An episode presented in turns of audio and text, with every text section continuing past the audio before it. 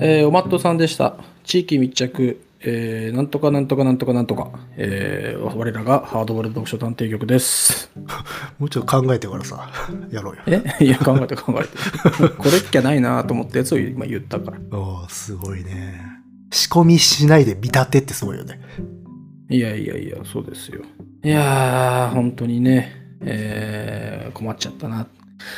あのー、マイナンバーもさ、おうえ時事、ー、社会。マイナンバーも、えー、何でしたっけ、えー健康保険証で結びつけるなんつってますあまあこれどんどんこれ進んでいくとそのうちこのポッドキャストもやっぱりマイナンバー必要になってくるよねあまあ、マイナンバーカード私持ってますけどね。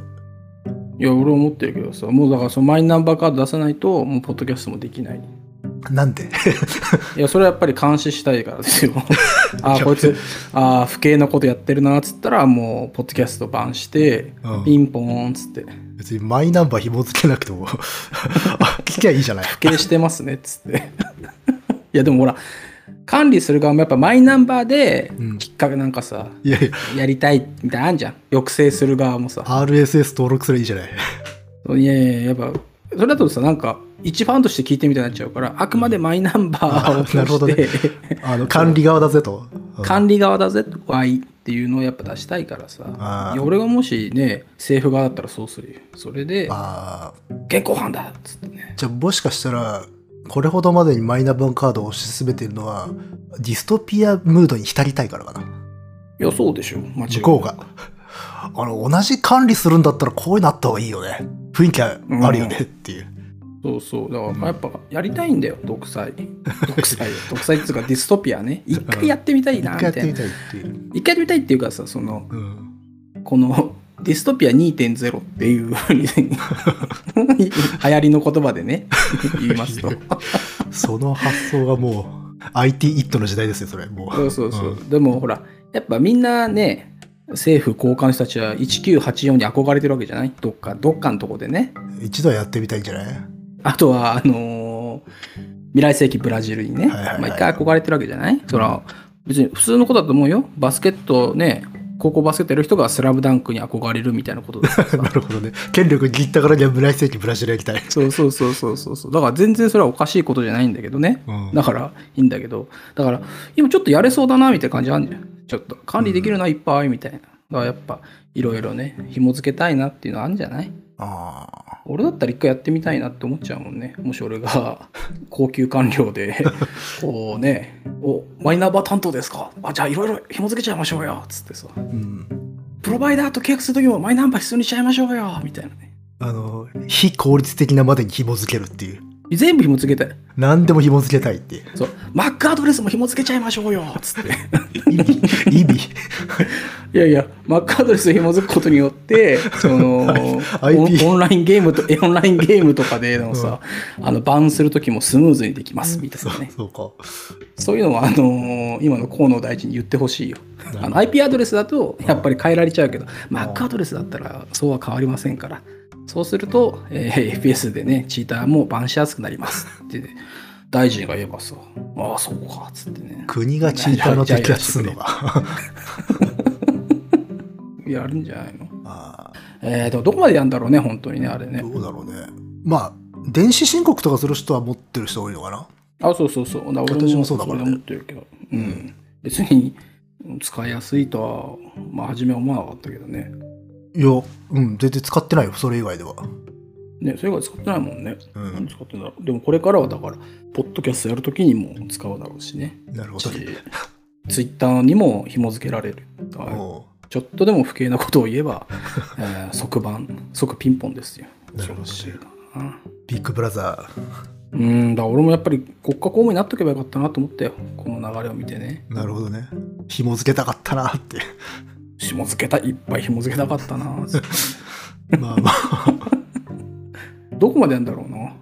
図書館、図書館 図書館の借りた本。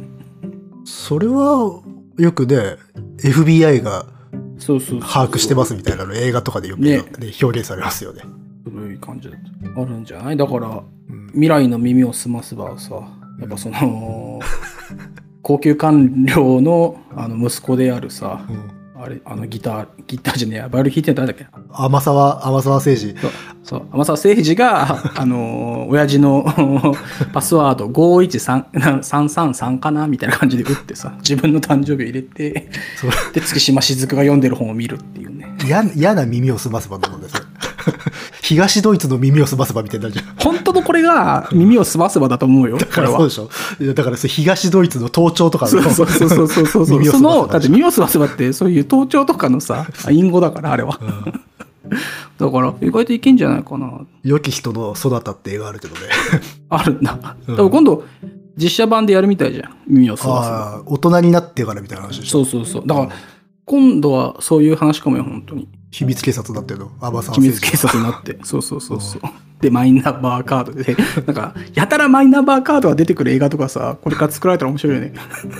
ああ、でもまあ、出てくるんじゃないのそあのるんじゃない普及すればさ、例えばほら、犯罪とか陰謀に悪用しますみたいな話は、それこそ相棒あたりで作られるんじゃないのあるよある。あるし、なんか、なんつうの。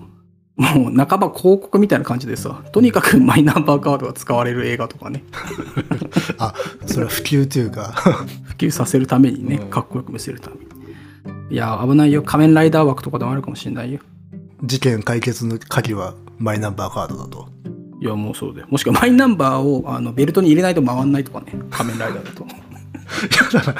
ライダーベルトが紐付けられてるって嫌だな。気をつけられてるだからお前じゃ無理だよ国家管理されてるライダーっていうさあーなるほどいろいろ使えますねマイナンバーまあこれこう言ってる話も多分4年後ぐらいに不敬だっつってピンポンされるんだけど反逆罪ですよ。いやー怖いですわ怖いっつうかなんつうかはあやれやれやれやれまあまあ、でもまあそういうまさに SF の話を、目下そうですやよっておるわけじゃないですか。はいね、えーやってますよ。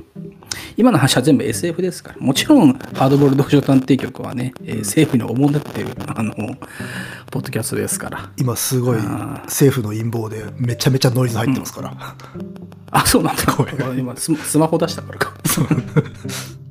怖い、怖い。これちょっと来ちゃったなと思ったけど。うん。うん。これはね、いや、ほんと、命がけでね、ポッドキャストやってますよ、我々だいいね。海賊ラジオ。ゲリラレディオですよ。ゲリラレディオ。まあ、本当のこと言うと今我々ねあのライドバンにさアンテナくっつけて、あの動き回りながら今あーこのポッドキャストで話してますからやりてえな一ねすぐバレないよう に最近のハリウッド映画にも出てきたような気がするな、そういうやつら。あそうなのうんえー、いやでもやっぱあれだな本当にやるんだったらやっぱ船だな船でさ、まあ船ですね。最強の秘密基地は船。そう海賊ラジオといえばやっぱ船でやんないとさ切断されますけどね。 パナマ運河で切断されますけどね。そうですねいやいや怖い怖い怖いや怖いや私なんてもう3体降臨派ですから、まあ、早く降りてくれないかなと思ってますけど。ということでですね、いいえーどういうことかちょっとわからなくなってきましたけども、はい。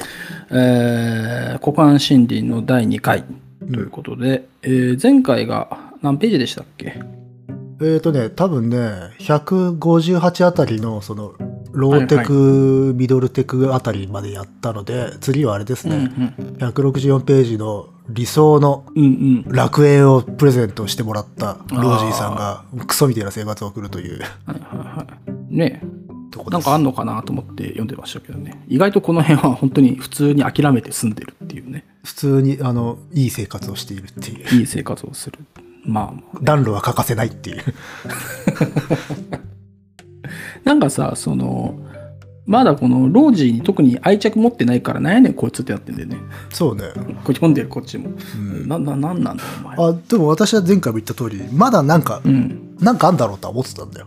あ、いやいや、そうそうだね。うんこれ読んでる時はそうだったね。この辺ってのはね。そう本当がっかりしましたよ。だから、 こいつには。こいつには、本ね。当ねんだと思って。まあでも、分かってないわけだもんね。その、なんでね、面壁者にそう。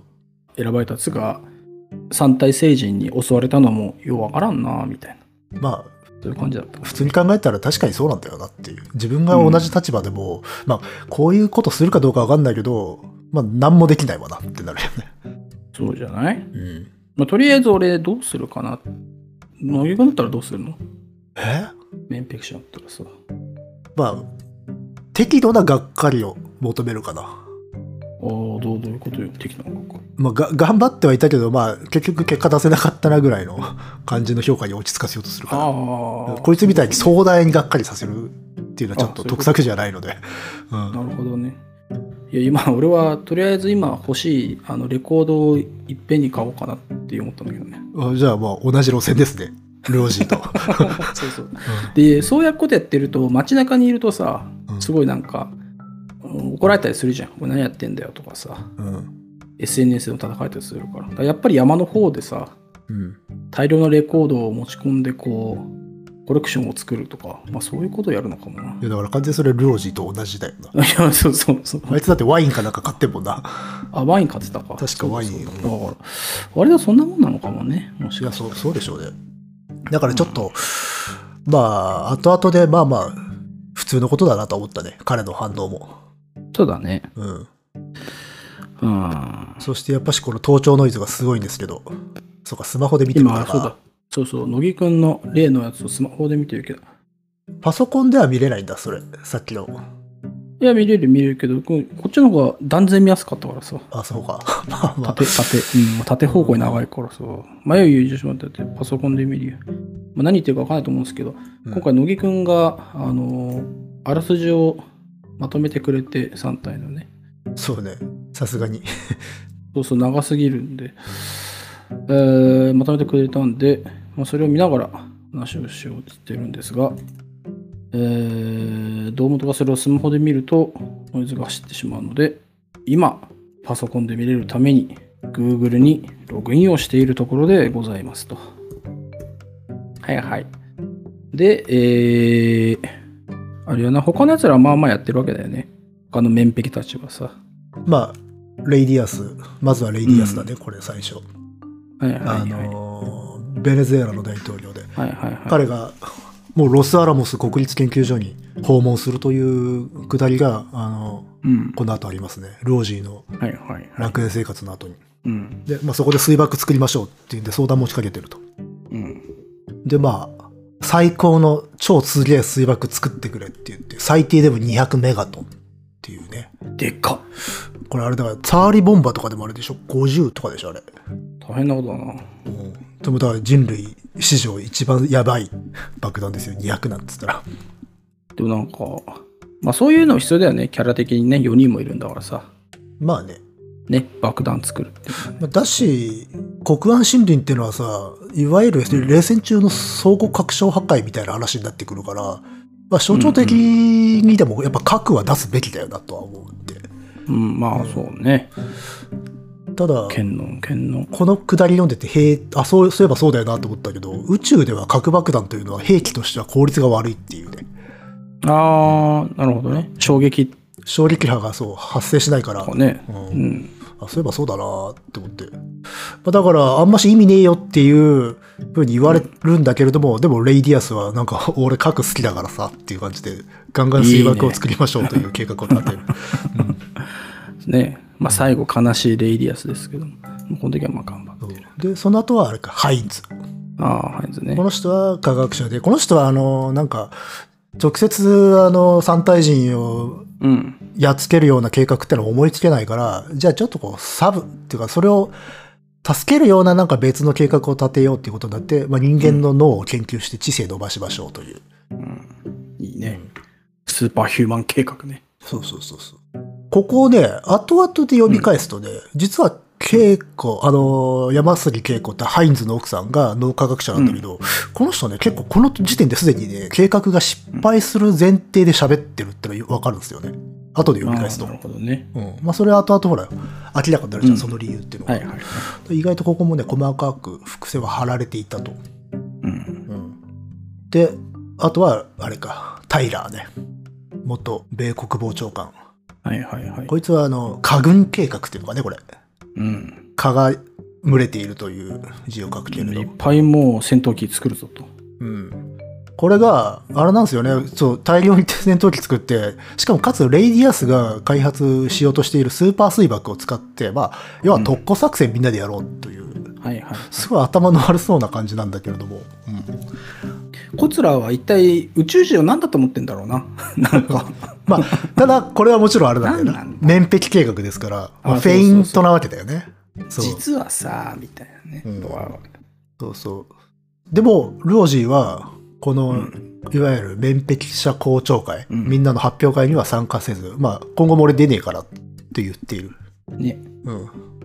で、ちゃんとその時にあのマジックワードを言ってんだよね。いや、それも計画の一部で、なんで、っていう。いいね。これがあればね。とりあえずそうかーってなるからね。うん。で、まあ、と同時に、その、破壁人、うんウォールブレイカーも、あの、これ、ET を発表してんのね。俺たちも繰り出すからね。うん。そうそう そう。意味は、ちょっと意味わかんないよね。別に言わなくていいじゃないかと思うけで、ど。警戒されるだけじゃんと思うけど。そう。なんで張り合うんだっつっていう。まあ、それはだから俺前回言ったけど、あの、どうも ETO 側のやつらは、なんか、ちょっとゲーム性を高めようとしてないかっていう。まあそうね。うん、直接対決をさ、望むし。ちょっとだそかられぞ盛り上がる感じにしたいんだよね。彼らは。れうん。めっちゃ盛り上がるよなやっぱしこいつらね、やっぱしなんかこう、ゲーム脳だよなって いう。ね。なんで言うんだうん、まあもちろん、この、なんつうの、あの人類のその士気を粗相させるっていうかさ、うん。へし折るためにこう、全部公にしていくっていう方針なんだろうから、なったら初めから、その計画もまた明らかにされるべきだろうと思ったのかもな。うん。まあでも読んでる方、これはいいなんか仕掛けだよね。どう破るんだろうっていうさ、読んでる方はワクワクするしね。まあそうそうそう、ルール設定できるからさ。うん。これはよかったよ。実際そ、この話が、まあこのね、まあね、メインここのところのストーリーを引っ張っていく力うんになるわけだもんね。ねそうそう。で、まあまあ、ちょっと間のエピソードを飛ばしましてね。まあ、司教が息子とさいあのあ面会してるとかそういうのがありましあて。ーね。うん、で、ちょっとここからしばらく、あれかな。タイラーとレイディアスの計画が中心になって進むのかな。うん。で、そう、このね、タイラーがね、日本に来るんですよね、この後。ああ、神風。そうそうそう、チランのね、特攻平和会館を訪問するといそうう。うんなんだそれは。これちょっとね、読んでいてね、あ、うん。こういうイメージなんだなと思っちゃったね、日本って。いやー、あるんじゃないやっぱりまだまやっだぱ。そう神風発祥の地だから、まず日本からその、あの、海軍部隊を創設していきたいみたいなことをタイラーが言って、それに対して日本の国防大臣がドン引きするっていう。そうそう。いやいやまあ、ドン引きするとこまでかけてんだったら、まあまあ、俯瞰してるんじゃないっていうところだけどね。で、まあ、ここででも明らかになるっていうか、わかるのは、前回言った通り、タイラーも基本的に信念の問題を取り上げてたっていう。うん。うん、軍人魂を育てるためにっていうことで、はいはいっていうことで、ぜ実は全然科学的な世界ではないですよね。ないね。うん。ああ、そうか。ここで銀営の危険出したんだっけうん。歴史がどうだみたいな。あの、リュウジキンさん、銀英伝お好きみたいですね。いや、そう。っていうか、中国で流行ってんだよね、銀営。あ、そうなんだ。ていうか、銀営書いた人誰だっけあのー、名前出てこ田ない中さん。あ、そうそう。だからアスラン戦記とかも意外と流行ってるらしいよ。銀営ほどではないかもしれないけなど。るほど。まあ、だってこの後さ、艦隊結成みたいな話になってくるわけだもんね、宇宙艦隊の。銀営だよ。 うん。あら、銀営だ。だからあれなんじゃないのあの、手前に出してくるっていうところで、ある程度こう、うん。仁義を切ったみたいな感じなのかな。あご挨拶というか。 なるほどねうん。俺好きですからね、みたいな。はいはい。やりますよと。うん俺好きっすからね。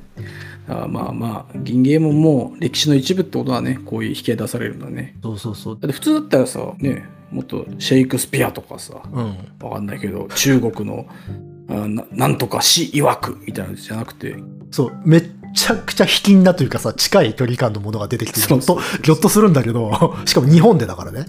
そうだかそらう。これは多分本当、あの、リスペクトの意を表しての下りなんだろうなと。そうだと思うよ。うん。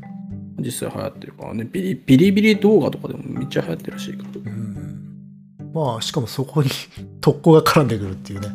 そうそう。うん。まあ、ぬいくんも書いてくれてるけど、このね、母さん僕は蛍になります。そうね。我々がね、取りまとめ、特攻の母っていうね。ああ、そうなんだ。ここら辺なんか出るときも全然なんか、3体と戦う話なのか、 人間同士の宇宙戦争なのか全く分かんないレベルだけど、ね、まあ、そのレベルで考えちゃってるっていう、ある種の限界みたいなものは示されてるよそねう。そう、うんね。まあでもそうだよね。分かんないんだもんね、3体は何なのか。うん。まあ、とはいえ、これもまだフェイントですから。まあまあそうね。うんまだまだですよ。何のための面壁かですからね。でもこうやってなら並べてみるとさ、うんあのあ結構濃い話してんなと思ったのこれの後にレイディアスのパートになって、ニューメキシコの核実験場に行ってんだよね、ああ、そうだね。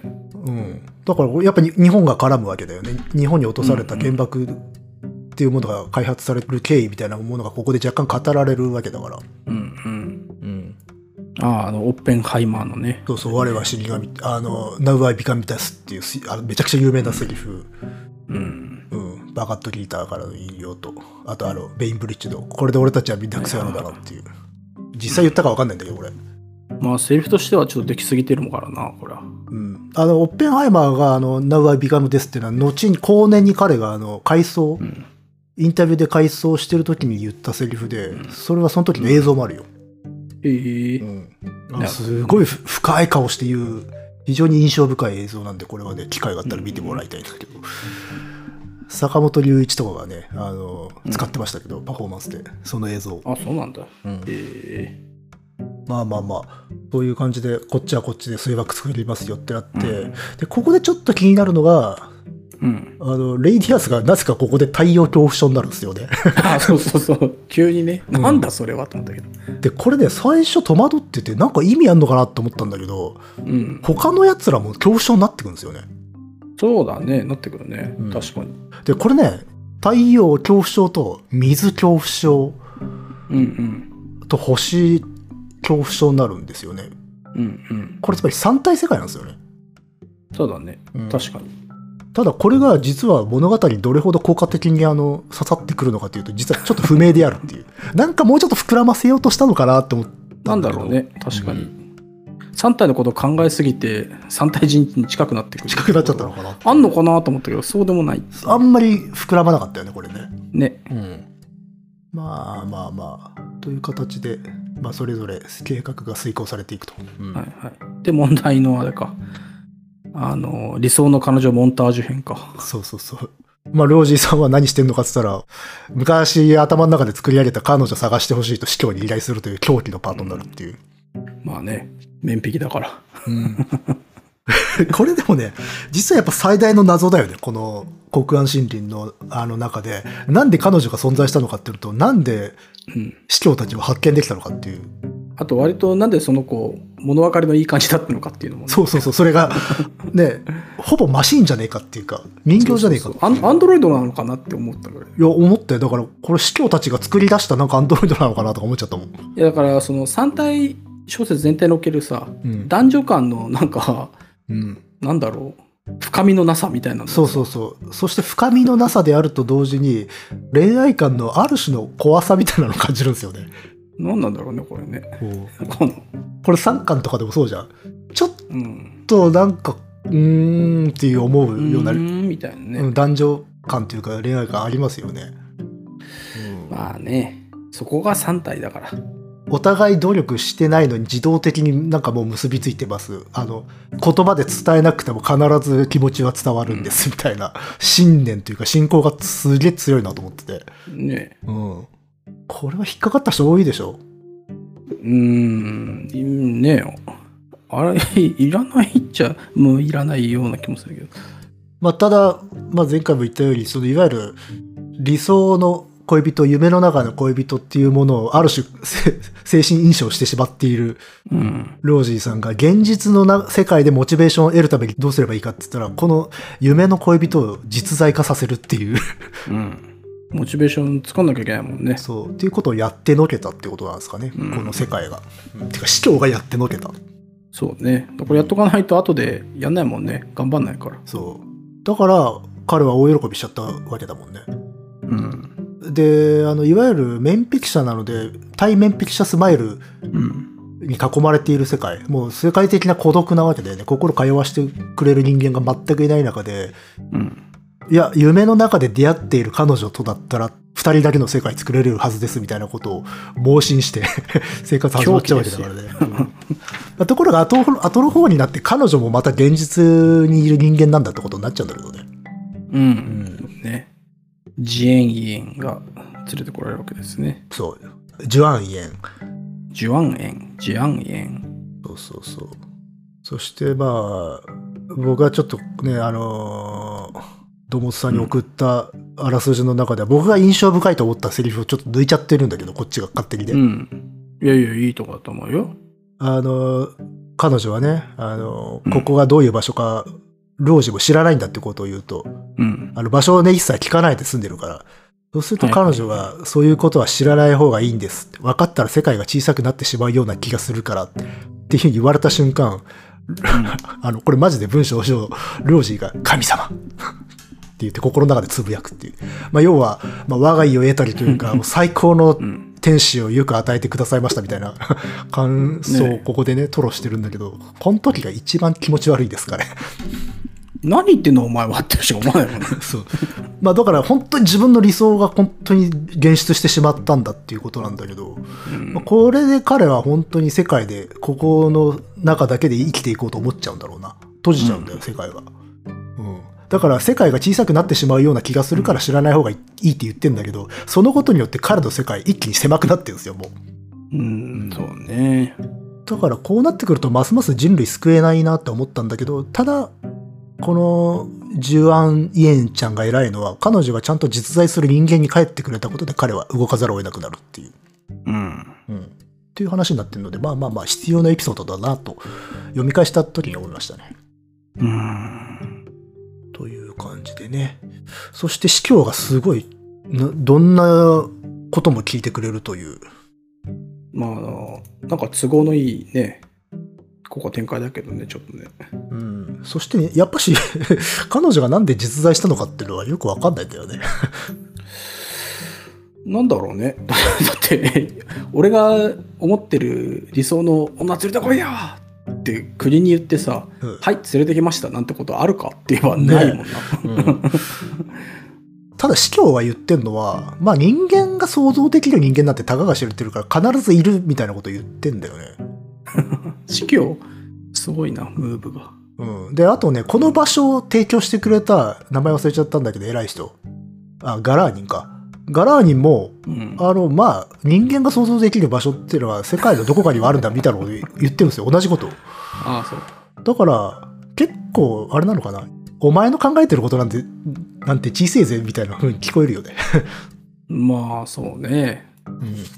まあ、でも、連れてこれてよかったね、うん。ここでね。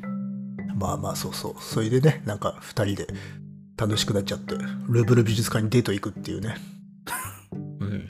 なんだこのシーケンス、いや、なんだかなーって言うんですけど。そうで、だって、ここでさらに、あれでしょその、司教がさ、うん。あの白血病だみたいな話もあるしさ。うん。まあね、司教はその前にも、あの、息子と面会してるときに、あの、釣り合うときは年齢逆転してるかもな、とか言ってるかあらそう、そう言ってもたうその時点で、もう冬眠することは決めてたって感じなんだろうね。うん。うんそう。まあ、なので、ちょっとここら辺のルオージーの、なんていうのか、物語っていうのは結構共感っていうか感情移入しにくいんじゃないかなと思います、みんな。うん。うん。うん。でよ読んでる時求めてたのは、まあ、司教と一みたいなうん主人公がバディ組んでなんかこうやんのかなと思ったら、うん。早々に司教も退場してくからさ、そうね。どうすんのかなって感じだったね、この辺は。まあ、そんな感じでちょっと二人だけの世界みたいなものが作られていっちゃうんだけど、うんまあ、片や外側ではね、着々とタイラーたちがそうですよ。 動いていくんですが、うん、これ驚きましたね、タイラー。ビンラディンっぽい人と会ってるっていうね。ああ、そうだったね。うん、この時ってあれかまだ 殺害されてない頃だったのか執筆時は、まあ、2000年代だからどうだろうな。うん、まああのもちろんこれ名前書かれてないんだけどね、うんうんぼかされてはいるんだけど一応アルカイダを創設した時のいきさつみたいなことが書かれてるからまあまああのね。あの人なのかなっていうあのファウンデーションはいはい。から影響を受けてあの名前組織名をつけたんじゃないかという説があるっていうねうん。でこれもやっぱしその特攻精神をね有する軍隊を作るために、はいはいうん、アルカイダにむしろ存続してもらう要はその自爆攻撃を辞さないさあの、まあ、うん。イスラームの過激派みたいな存在っていうものを温存しておいた方が、まあ、これからの人類にとってはいいみたいなすごいアクロバットな思考で、うん、いやー、なんで無人じゃないんだろうね。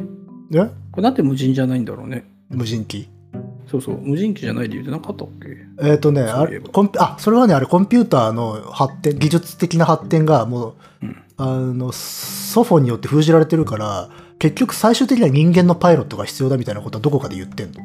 あそうなんだ。まあ、でも別にラジコンみたいな感じで飛ばしてもいいと思うけどね。ただ、かあんのかなそれもなんかね、実はフェイクだったっぽいね。フェイントだったっぽくて。ああ、そうう。ん。最終的には確か自動制御するみたいな話だったんじゃなかったかあ、そうだそうだ。そういえばそうだったな。な。うんそう。だ、自動制御するんだもんね。そうしないと最後になんないもんね。そうそうそう。だから多分それをちょっとめ、あの、目くらましするためにそんなこと言ってたのかなっていう。うん。で、うんここでちょっと面白かったのは、このテロ組織の老人は、うん。まあ、俺たちみたいな奴らが生きていくには、存続していくには憎しみが必要だけれども、ただもう自分たちは三体人を憎んでなんかいないんだと。だかうん。ら憎しみがない以上は、あの、組織も続かないよっていうことを言っていて、これ面白いなと思ったのは、人類の中の争いがうん一つなくなったって話なんですよね、これ。その、まあ、西側世界というか、アメリカと、あの、あーイスラムそういのうこと過ね激派との戦いが、実はここで自然消滅してしまったみたいな世界が提示されててうんうん、だからなんかあ、るね。ある種皮肉みたいなことが、状況がここで起きていたっていう話になっていて、そこはさらっと流されてるけどね。うん。まあまあ、そんな感じで着々となのか、 なんなのか、タイラーはうん。計画を進めていくんだけど、そこで、タイラー、あの、俺冬眠しますわってこと言い出すのね。まあ、そうか。タイラー、ここで冬眠なのか、一回。はいうん、まあまあ、えっと、その意思を続ける。はいはい。その過軍変態を自ら率いるために、結局俺が動かした方がいいなっていうことで、その計画が実現可能な時代まで俺は冬眠すると。うんうん。そして合わせて、あの、エウロパケレス、その他の彗星の天体調査を要請すると。うんで、うんこれは後々に分かってくるけど、水を多く含んだ、そうそううそんうね。天体であるっていうことで、実はここに彼の本当の計画が見え隠れしている。うん。うん、ってな話ですね。まあ、しっかりね、働いてるね。働いてますね。ね片屋ですよ。え。え片屋の両親はルーブル美術館でデートしてますっていう。ほうん、う。やってくれるな。でこれもさ最初読んでる時は、まあ、な何をのんきなって思ったんだけどうん。結構文明の話してんだよねここで。 ああ、そうね。確かに。うん、あの文明の攻防の話であるとか、あとはまあ殲滅殲滅することこそ、まあ、文明他の文明に対するリスペクトだみたいな要は脅威となるから滅ぼすんだ、脅威となるということはまあ文明として評価しているってことだからっていう話をしているんだけどこれやっぱね繋がってんのか分かんないんだけど3巻のね最後にルオジーが作ろうとした博物館のイイメージがここでちょっと出てくるなと思ってうんうん。もしかしたらルオジーここにヒントを得たのかなという。ここね、つながるよね。ううん。まあしかし、ね、ちょっとこう、人類にとっては絶望的なデートですよね、これは見てるとね。そうね。これでもデートしてる方、女の方はどういう頭の中なのかちょっと聞いてみたいけどね。ほんと人形だからな、ちょっと。ね。普通だったらお前何してんだよって思うんだけどね。そうそうそう。うん。なんでなんでそんなに 状況を受け入れマシーンなんだお前はってなるけど。そうね。まあでもこれ理想ですから。そうなんですよ。で、まあまあ、で、これで終わりかのか。そっかそっあ、か。ここの後はもはいはう、あれですよ、三体艦隊の功績が発見されはいはいて、はいもうこの時点で三体艦隊は本当にこっち向かって来んだてってるやことがんって。確定したと。うんね。そうだね。そしてここでね、時がね、少し先進むんですね。これ5年後とかなのか。うん。危機期限8年。その時代になると、なんか面壁者が神様みたいな扱いをされているっていうくだりがあって、うん。このシリーズはさ、これ繰り返しますよね。すぐ救世主になっちゃうっていう。すぐ休憩になっちゃうし、すぐ休断されちゃうしね。そうそうそうそう。あれひどいなと思ったけど。インスタント救世主がたびたび出てくるっていう。ね。んなんか時代変わるとすぐなんかね、うんやっぱあの、あの、盛り上がってたけど、あれちょっとお前よくねえよっつって、うん急に捉えられちゃったりとか、そういう民衆ってひどいなと思ったけど、読んでてイラつくけど、まあそんなもんかなとか思うよね、実際も。なんかね、まあそうこうしていると平のもとにとうとう破壁人がああ、廃棄人来ちゃって。訪れちゃうと、うん。そしてまあ破壁人に多分見破られたんでしょうね平さん、なんかうんいきなりルオジーのもとを訪れるっていう、うん。うんで、この時点で、まあ、老人には妻子がいると。うん。うん。まあ、何でしたっけあの子は、名前は。ジュアンイエンとうん。の間に娘ができていたと。ねうん。そして俺、俺やられちゃったよっていうね。ねまあね、タイラーはバレちゃったんだね。うん。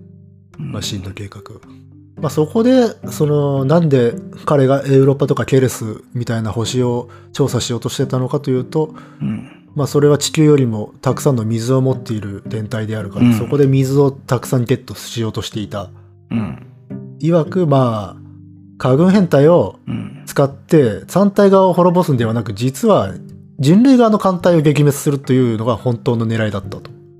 ああ、困ったやつだな。うん、そしてヨーロッパとかから取れた水を手土産に3体に投降降伏しようとししていたと。あー敗北主義だ。はい、まあただここまではねただたさらにその先そうやって近づいてって、あのうんまあそこからさらに特攻してやろうっていうね。 まあ要は相手の懐を潜り込むために、まあ、偽の投降をしてうん。そこでやってやろうという計画だったという、これほん賢いのかな ってちょっと正直思っちゃったけどうーね。んつうかさ、うんもう、宇宙、対宇宙戦争においてさ、うんその、まだ銀芸だったらうん言語が通じ合う同じ人間同士だからこういうね、やりとりあるかもしれないけどさ、うんもう完全な異星人だったらそういうのなくない水やるからちょっと近づかせてくれなんて存在するか だいし、や、意味がわかんない。まあ、だからあれなのか、その信頼を勝ち得るために味方の宇宙艦隊を撃滅しておく必要があったってことなんだろうけど、でもどうなんだろうなと思なったけいどねないない。だってもう3体、まあ3体っつうか、うんもう別な宇宙ね、えー戦争になったらもう滅ぼすしかないんだから相手はそ うこんなね。面倒くさいうんだからもうどんな状況でも滅ぼされるしかもさ、水もさ、地球にある水じゃ足りないってことなんでしょいや俺ちょっとよくわかんないねだから三体人が水がめっちゃ重要だっていう情報も特になかったと思うしさ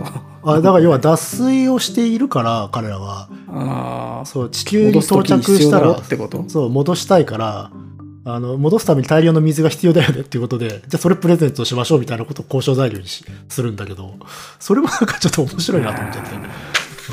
わかんないけど銀影読んだ方がいいよこ いつちょっとヤンヤンをよ見習えようん、確かにヤンをあの、ちゃんとした戦争してますからね。 うんそうだよ銀影読んでてこの手を思いついたってどういうことなんだよまあ、だから見破られちゃうんじゃないまあまあそうね。で、うんまあ、それを、うん見破られちゃったと。バーそンして、この時にそのさっき言った、その、手土産にする大量の水について言及するときに、あの、あなたは水について触れることを恐れてますね、みたいなことをハイヘキ人が言うんだよ。その時に、あの、あなたは狂犬病のようだ、みたいなことを言うんだけど、これが、あの、さっきのその、あれレイディアスの太陽恐怖症と多分対にしようとしてんなっていうのはわかるんだけど、実はそんなにうまく機能してないなっていう。 機能してない。うん、で、これ、この後、ハインズのショーでも水を恐れるっていうのがうん、よりはっきりと出てくるんだけど、まあ、だからそれぞれに恐怖症っていう話になってくるっていう。うん。まあ、ダメでしたと。そうね。ダメでしたけど。っていうことで、 俺、俺見抜かれちゃったよっていうことを、なぜかルオジーに言いに来たと。ね、うん。絶望のタイラー。まあ、確かに他、面壁者の中でルオジーが一番ちょっと謎なポジションにいるから、話すなら彼だったのかもしれないし、うん。あとあれなのか、ルオジーがマジで何考えてるか一番分かんなかったから、タイラーとしては、ある種のリスペクトもあったのかな。かもね。なんか、うん俺らには考えつかないすごいことやってんのかなっていうのもあるかもね。そうそうそう。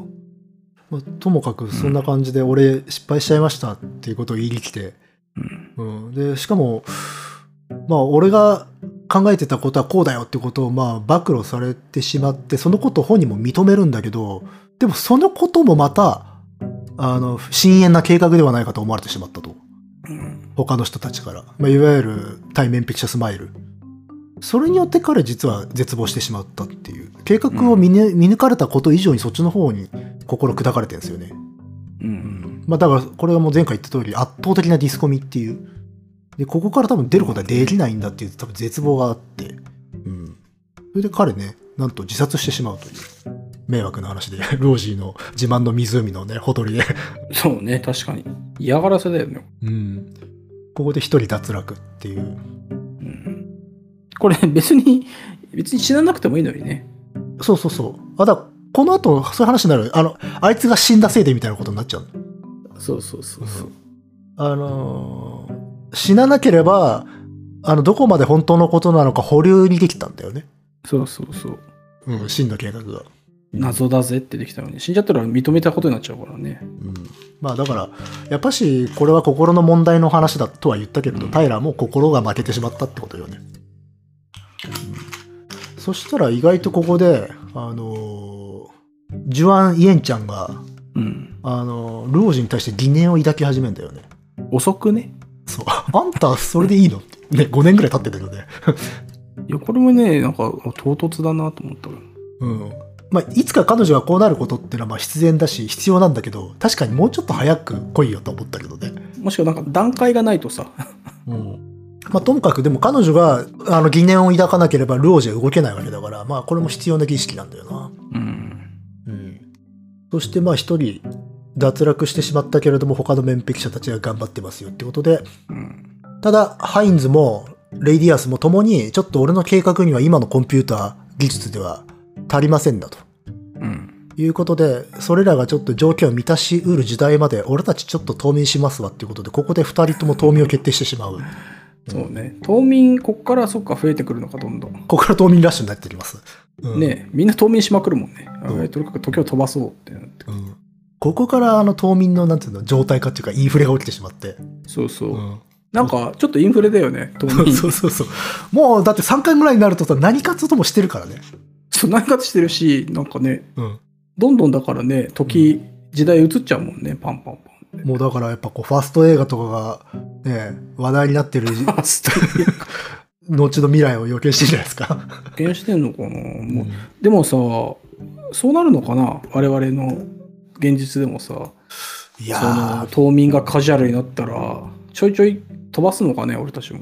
いや技術的に可能になったとしてもその例えば法的な部分であるとかそれこそ倫理的なところの障壁が非常に多いんじゃないかなと思うまあ、だから間違いなく規制はかかる。るんじゃないできたとしてもやっぱもう、あれじゃないマイナンバーが必要なんじゃない人工冬眠にもさ、紐付けないとダメですよって。そうだよ、絶対あれそうだよ。紙だと、あの、とカチンコチンになっちゃうんで、 まあでもほら、 リスクもありますからね。油断するとフォールアウトみたいになっちゃうんだからさ。出てこれりゃいいけどな。そ うそうそうフそォうローアウあ の、永遠に目覚めることなく出てこれないということもあるよありトまパすタかーら。ンもそうだよ。あるよ、全然。うんまあまあまあ。まあともかくここでちょっと2人未来行きますってなっちゃって。うん。で、ここで、そうさっき言ってた、平が自殺したことによって、あの、まあ真の計画がね、本当であったということ、立証された形になっちゃって、うん。で、あれ、面壁者ってもしかしてろくでもねえんじゃねという世論がね、ここから起きてきてしまうと。遅い遅い遅い。要は、もうそういうわ。人類のかなりの数の、を、なんていうのか、人質にした格好だったんで、うん。タイラーそうはだよね。うんということで、ちょっとね、あれ、面壁者いかんのではないのかという空気感をはらみつつ、冬眠に入りまして、そして、うん。ロージーの元からも去ってしまう、ジュアンちゃんも。ああ、やってられませんわと。そう、あなたが働くまで私たちは実家に帰らせていただきますっていうことで。きつ。いやでもこれほとんどそうでしょこれ、いやいや、そうだね。週末で待ってます。まあまあまあそこで聖が国連事務総長がやってきましてあの会いたければ働いてねっていう、まあ、脅迫をしてくるとでまあここでね初めてうん。あなたが選ばれたのはあなたが唯一三大人に狙われたからですよってことを言うんあでーすそようねそう。ゲロるわけね。うんそしてあここでもだ聖も言ってんだよね自らの派兵基人あなた自身が派兵基人となって自分のうん。計画を突き止めなさいっていうことを言ううん。まあ、これはだから反対側も言っていたね彼こそは自分自身があの廃棄人であるということと対応していると、うんまあとはいえですよ勝手な人たちですよね、うん。 だって、すね、ちょっと事故になったぐらいで、お前、面壁なって言われてるわけだからね。そうそうそれはちょっと、ええー、ってはなりますよ。私たちにもわからないから自分で解いてねっていう 勝手に問題を置いていくっていうね、うんいやーこれは嫌だねこれはだから本当に、まあ、こういうふうにあの、どっか北欧のね、楽園を用意してもらわずとも、やっぱしちょっと好きに暮らしちゃうかもしれないな。うん。うん。ないんだもん。アイディアなんか、歯なんかね、本当は。うん。せめてさ、その、なんだっけ、一番初めにさ、あの、うん。宇宙社会学のさ、うん。関連でお前のことを面壁にしたって言われりゃ、なんかそっち方面で考えるんだろうけどさ。まあでもほら、人類側の指導者たちはそのことは把握してないからでしょ。あ、そうか、それも把握しないんだっけ。うんでも宇宙社会学やってるはやってんだよね。やってるんだけど、それをなんか三大人がめちゃめちゃ重視してるってことは、とは思ってないのとは思ってないんじゃないただなんか知んねえけど、こいつ狙われてるってことは可能性があるんだなはいって。はいいはいうはいうん。そうそうそう。あ、そう。そういえば前回ね、ちょっとね、時系列間違えたなと思ったところがあって、はい。あ、そう。あの、三大人が探査機を派遣したのは、あの、うんルオジーが、あの、墓地で文傑さんと話していた時じゃないかみたいなこと言ってたんだけど、もっと後でしたね。うん。うん。あ、そう。うん。あの、ルオジーがもう本当に覚醒して、計画について策定しだしてからですね。ああ、そっか。だからやっぱし、そう考えると三大人やっぱ後手後手だなってなってます。そうね。まあ、最後まで後手後手だからな。うん。まあ、ともかくここでようやくルオジーや、あの、本腰を入れまして。うん。うん。で、そこでやっぱし、あの、さっきのね、文傑さんとの会話、し宇宙社会学を伝授された時のことがヒントなのではないかと思い当たると。うん。それで、ちょっとこう、試作の散歩に出まして。うん。うん。これは遮るんさと技術爆発がヒントなのではって思ったら、あの、湖に落ちるっていう。いいですね。ジャボン。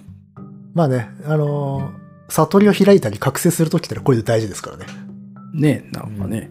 あーで、以来星空恐怖症になった。だそうそう。からそれ何なんだっつうの多分、太陽恐怖症とかと対応させてるんだけど、これこそが一番生きてなかったかな、最後。ないないない、別に。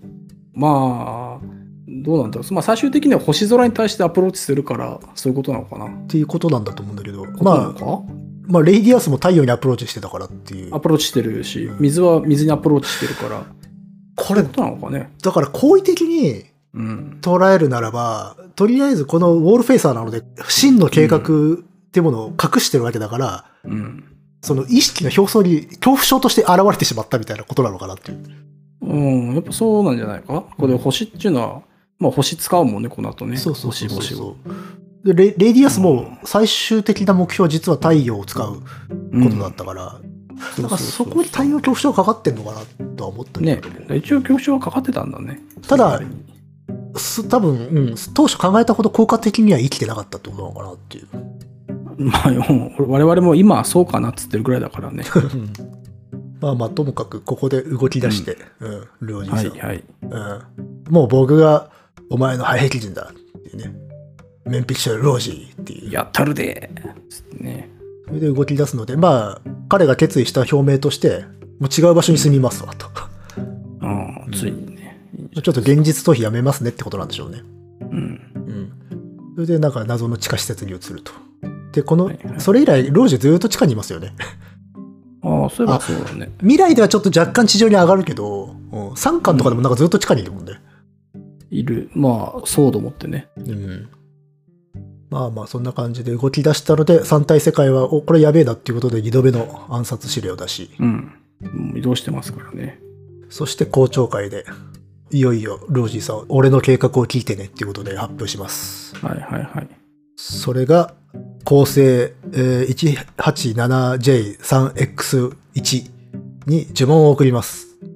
出ましたよ。という。そして、かつ、その呪文が効果を発揮するまでにしばらくかかる んで、俺こ冬、眠します。ここで冬眠しますっていうことで、全員冬眠決定っていうう。ん。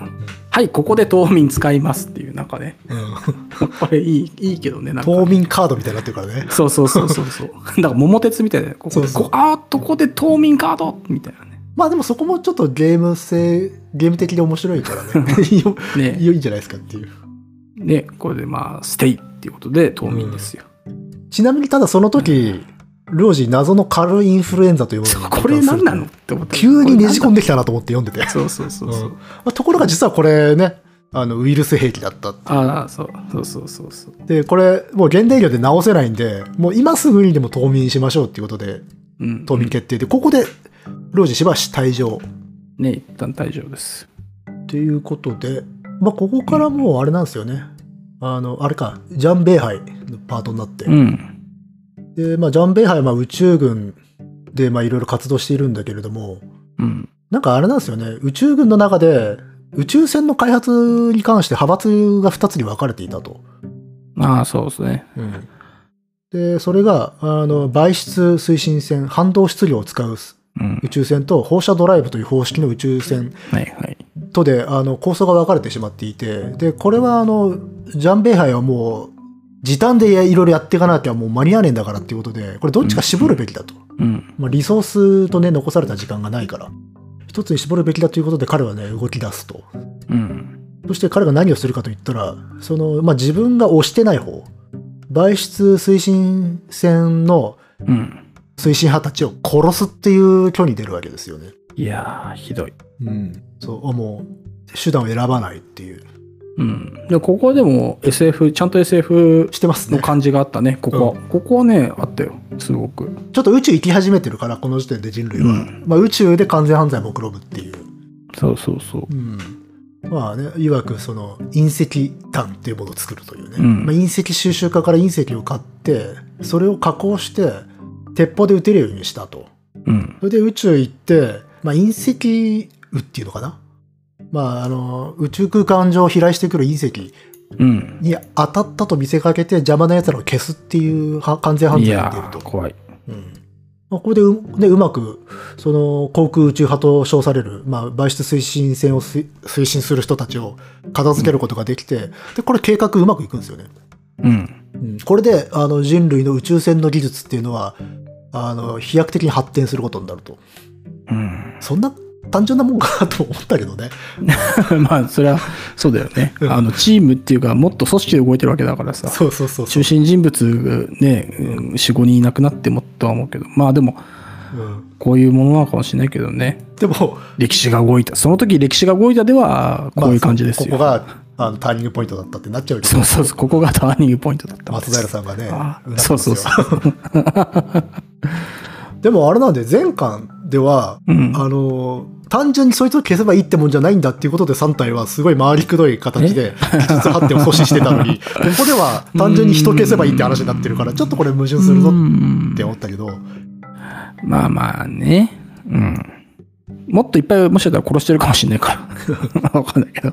うんまあまあともかくそんな感じで彼は一応目論見達成してでよし彼も、うん。冬眠するとそうそう。主要メンバーみんな冬眠っていうことになるんですよね、はい。そうそう。ここで全員が冬眠カードを使いますっていう。うんまあ、いわゆる未来増援特別文献隊、まあ、未来に対して優秀な指揮官たちを派遣しますよという計画に彼も乗っかってっていうう、ん。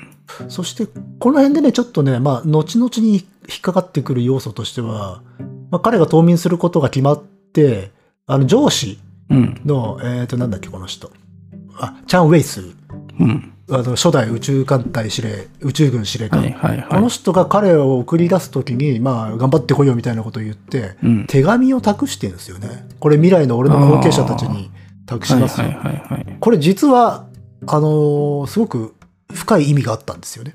うん。うん。実は彼、気づいていたんですよね。まあ、若干。ああ、そうね。そうそう。そうそうあそうのーこいつのね、本性というか。うん、ジャンベイハイが何を考えてるかっていうことに関うして、ん。実は一末の疑念を持ち続けていて、そうそう。うん、そのことを実は未来に警告していたということで、実はこの人もなかなかの人なんですよね。切れ者だったよね、この人ね。そうそう。まあ、手紙じゃなくて、今撃てよっていう感じだけどね。そうなんです よね。それなんで軍人たるもの、今撃てよっていう。か、もしくは外文すとか学ね。文学部じゃねえんだからよ。うん なんかよ。撃てよ。メンバーから外せばいいんだけどね。ね。うんまあでも、もう派閥としてはこいつを生かせるっていうのはもうね、今日も決まっちゃったから、生うん。かせるか、みたいな。まあまあ、ここでね、あらかたの人たちが島民ってことで未来行くことになりまして、冬下眠巻ですね。はい。やっと下巻に行きますけども。これは飛ばさないといけないんじゃないか、結構。 まあそうじゃないだから下巻はあれだよねほんとびっくりしましたよ、ね、一気に雑になったけど。まあまあまあ、島民から目覚めました。まさかねとりあえず、ね最初に目覚めたのはレイディアスとハインズで。うん、で、彼らが求めてた技術は実現してました。はいはいはい。そして、ハインズは、まあ、奥さんと再会しまして、ここでバカみたいなコンピューター作ったと。奥さんが。うん、あの人間の脳をシミュレートするために、ありえない数のマイクロプロセッサーを集めて、はいはいはい。で、そこで人間のあの、思考をシミュレートするっていう。うん。してみたところ、その被験者の一人が胸水病になってしまった。胸水病的な症状を呈するようになってしまった。っていうことで、これさっき言ったあの、太陽恐怖症、うん。星空恐怖症とつながる水恐怖症。で、それがきっかけになって、精神印象技術が生み出されると。うん。でね、あの、ハインズもその再現実験の過程で自分自身も水恐怖症になったけれども、どうにか克服して、うん。この精神印象技術、メンタルシールというものを発明して、これを、うん。あの、面壁計画に使おうと。まあ、要は言ってしまうと、絶対に負けませんという根性論を叩き込むという。うん。まあでも、洗脳だよね。洗脳なのかな。まあ、先導っすね。ねあの、なんつうのえ、負けませんっていう。どういう理屈なのかわせあの理解してないから説明ができない全く わかんない。とりあえずもう、負けませんっていう気持ちになるっていうね。 まあ、スーパー洗脳ですよね。超すごい洗脳っていう。うん。これやる。まあ、非難合々でありながらも、まあ、でも一定の効果もあるだろうということで実施してしまったとね。いう感じで。だこれも実は、だから、タイラーが特攻精神とか軍人精神を寛容しようと言ってたことと、実は大差ないので、多くの奴らが信念とかの話を問題にしていたっていう。だね。うん。ところはもう、これはもう、このシリーズに一貫して流れているうん。テーマですね。うん。うんでもって、レイディアスさんの方は相変わらず、もう水爆バンバン作れと。そしてそれを水星で爆発させるぞと。合議だな。まあ、水星で実験すると。何の意味があんねんって思われるんだけれども、しかし、そのことでバレてしまうわけですよね。うん。ということで、レイディアスのもとに破壁人が現れてしまう。あちゃうん。あなたの真の計画は実は、その水爆使って三体人をややっつけようっていうことではなくて、その水爆を使って水星を太陽に落とす。ー。うん。そしてそこでなんちゃらかんちゃらといろいろとね、副次効果があって太陽系が破壊されてしまうと。いでや、ーそれを使ってお前たちが来ようとしたら太陽系全部ぶっ壊すからだと言って脅して撤退させるという、 まあこれもだからやっぱし心の戦いだったっていうね。 まさかそういうことになるとは。そう。だから実はみんながみんな、あの非常に科学技術の推を集めてどうこうじゃなかった。ねまあもちろん使うんだけど、最終目標は心の闘争だったっていう。え。てか、基本的にはみんな勝てると思ってないんだもんね。そうそうそうそ 何やっう。てそこが大事なんだよね。うん。うん。だからそういう意味では全員敗北主義者だったってことなんだよね。そうそうそう。なんでよ。それだったらもうこれは脅迫、恐喝、そっち方面で行くしかねえなっていう。うん。ということで、まあこのことがでも暴かれてしまいまして、レディアスさん人類をあの人質にしましたねとあーいうことで、あちゃまあ、糾弾されると。はいうんそこで、まあ、後々つながる要素としては、あの、ゆりかごという腕時計のシステムを、レイディアスは、うん。あの、脅迫がてら、ちらつかせると。まあ、要は、うん。し自分が死ぬと起爆システムが起動するぞっていう、ハったりをかますんですよね。うん。でこれはこの時点ではもうまだ完成していないので、ただのハったりだったんだけれども、これをまあ後にロージーが使うっていう。まあ使う。うんそして三体人は、この技術の継承をなぜ見逃したんだっていうのは思う。そう本で監視してたんだろうって思うんだよ。まあ、それぐらいは大したことねえなと思ったのかもね。わかんってないい。うことなんで、いや、あれね、それ結構多すぎる気がするんだよね。後の方で、あの、三体人自ら言ってんだけど、ああれは気にかけてなかった、みたいなこと言言うんだけど。いやいやいやいやいまや、あまあ。まあ、三大神バカだから。という形しょうで。がねえよ。うん、まあでも、後に遺産を残しつつ、レイディアスは退場。まうんそあ、で祖国戻って石投げられて殺されるっていうね殺されるとなんか、うんなんだかなっていうね。まあ、要は人類をね、盾にしようとしたっていうことで、まあ、祖国の国民がブチ切れて、暴徒とかして彼は殺される。しかし、その時には、あの、祖国に帰れるということで涙を流し、そして太陽恐怖症は治っていたということで、まあ、一番レイディアスが人間的になる瞬間だったという、うんうね。ん、うんっていうことをね、言っていまして。そして、レイディアスは、その、最後の方で、なんでお前たちは人類にあだ出すようなことを計画したんだと、うん。ガラーリに言われた時に、まあ、人類の生存にとって最大の障害は人類であるっていうことを言う。うんまあ、結局人間なんてログでもねえんだと。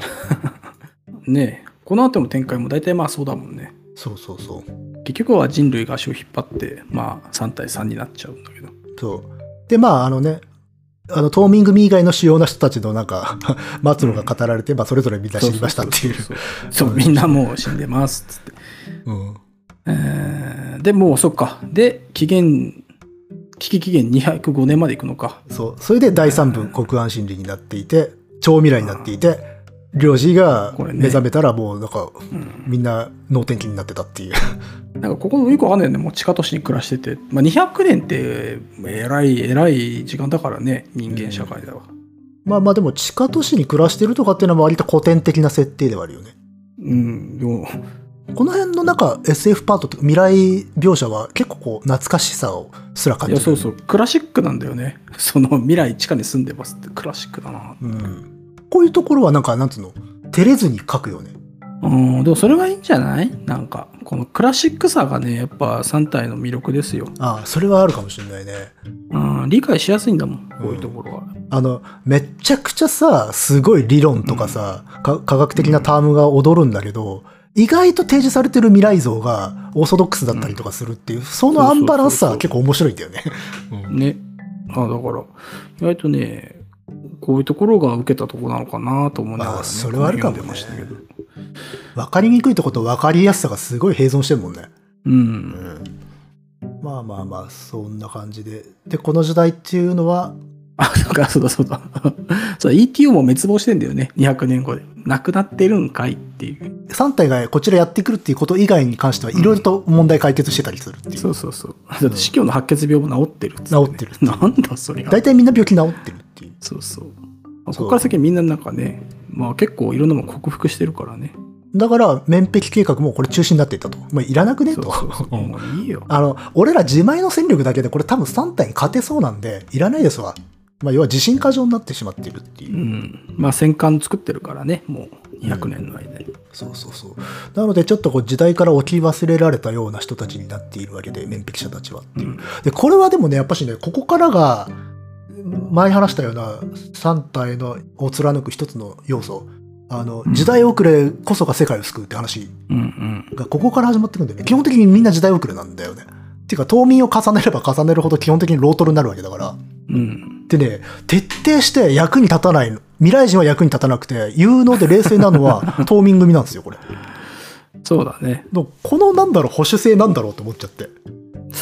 どうなんだろうね。保守性なのか、まあ物語的にそうな、そうするしかなかったのかな。まあもちろんこっち読み手としては現代、あの、今の我々の時代の人たちに感情移入してるから、彼らが大活躍するとなると、基本的に島民組が活躍することにはなるんだけど、ただなんかね、割とね、本当未来人たちっていうか、まあその当世の時代、うん。当時代の人たちが役に立たないっていうの多いんですよ、そうねこれからずっと。うんこれから、3も役に立たないしね。と立たない。で、あれもほ立ら、たな帝神、主人、女の主人公がさ、何度も冬眠を重ねて、どんどんどんどん時代遅れの人間になりながらも、結局有能じゃん。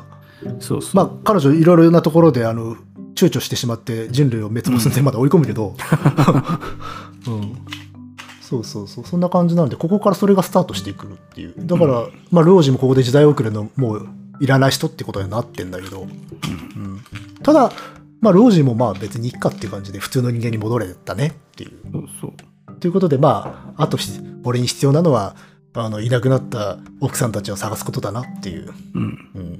で、彼女らも都合よく冬眠しているから、うん。っていう感じで解放されましたと思ったら、ここでちょっと公聴会でね、うん。あの、山杉恵子が大胆なカミングアウトしてしまうと。うん。うん。私が、あの、夫のビル・ハインズの派兵基人でした。っていうことで、ここで実は、ビル・ハインズの真の計画、面壁計画が暴かれると。で、あの、精神印象、メンタルシールは、うんあの必勝の信念をあの刻み込むものではなくもともとそういうものとして作ってはいたけど、実はハインズが書き換えていてあらま。人類を敗北するという命題を実は刻みつけていたあちゃー。というね、でもこれ、なんかさ、うん、聞いてんだか聞いてんだかよくわかんなかったよね、これ。これ最後までわかりませんでしたね。最後までよくわかんない。これ何だったんだっていう。あの、刻印族というね、ここで、そうそうそうハインズによって、その、敗北の信念を刻み込まれた奴らは刻印族と呼ばれて、なんかこう、どれだけいるのかわからないが、みたいな形で恐れられるんだけど。いや、結局、なあなあになって終わっちゃったよね。うん。だし、あの、真の敗北主義者が大活躍しちゃうから、この後。そうそうそうそう。ジャンベイハイだからという結局はあんま、持あっんてかまれりちゃ意う味んだよなねかった。うんそうそう。こいつ何だったんだろうな。まあでも、ここで最後のね、えー最後でもないか。うんまあ、ビル・ハインズも、まあ、破られた。破られたと。で、この時、あの、まあ、奥さんが見破ったのは、なぜ見破ったかというと、目を見たっていうんだ よね。うん、あのその新年センターでうん。あのメンタルシールを施された者たちの目とハインズの目が同じだったから、あこれは同じ敗北主義者だって思ったっていうんだけどなんじゃそりゃっていう。だから要はこれ表情を読むっていう人間、うん人類特有のコミュニケーションでこれを3体じゃできないわけだよね。うん。ほんまあそうか、んしかしまあ、別に勝利主義のね、精神刻印やろうが、敗北主義やろうが、特にこの後の情勢に影響があまりにもなさすぎて、だからハインズのパートはちょっと象徴的な感じだよね。うん。だから言ってしまうとさっきも言ったけど全員敗北主義者だったじゃんうん。結局タイラーもレイディアスもうんそしてこれは信念の闘争であるっていうのもタイラーのパートとかで書かれてるんだけど今一つ際立ってないからちょっとそういうのを抽出した形としてハインズが機能してるのかなっていううん。かね。だからちょっとね要素かぶっちゃってたりとかするわけだよ他と、う。うんん、まあ、かぶってるし、結局こいつのやってることって、どっちにしても特に影響ないだから。ないそうそう。だから、破っても破んなくてもどっちでもいいな。どっちでもいいっていうまあ実際だからそんなにセンセーションを巻き起こしてないからねこの時代ではうん。そうそうそう。最後のあれかな花火かなみたいなうん。うんまあね、まあ、この夫婦最初も言ってたしね、まあ自分たちちょっと直接的なことを思いつけないからさ、ってこと言ってたから。ね。うん。やれやれ。まあまあそんな感じで、あの一人また減りました。そして、まあでもロージーはそんなことをつゆ知らず、司教となんか未来都市いいいいな、いい時代だなって言って散歩。 そうそうそう。結構なんか生活してるよ ね。いいな、この辺。ちょっとヒッピーっぽくていいな、みたいな感じだってもんね。そしたらでもね、それだけじゃちょっと物語動きませんので、ちゃんとしっかり命狙われると。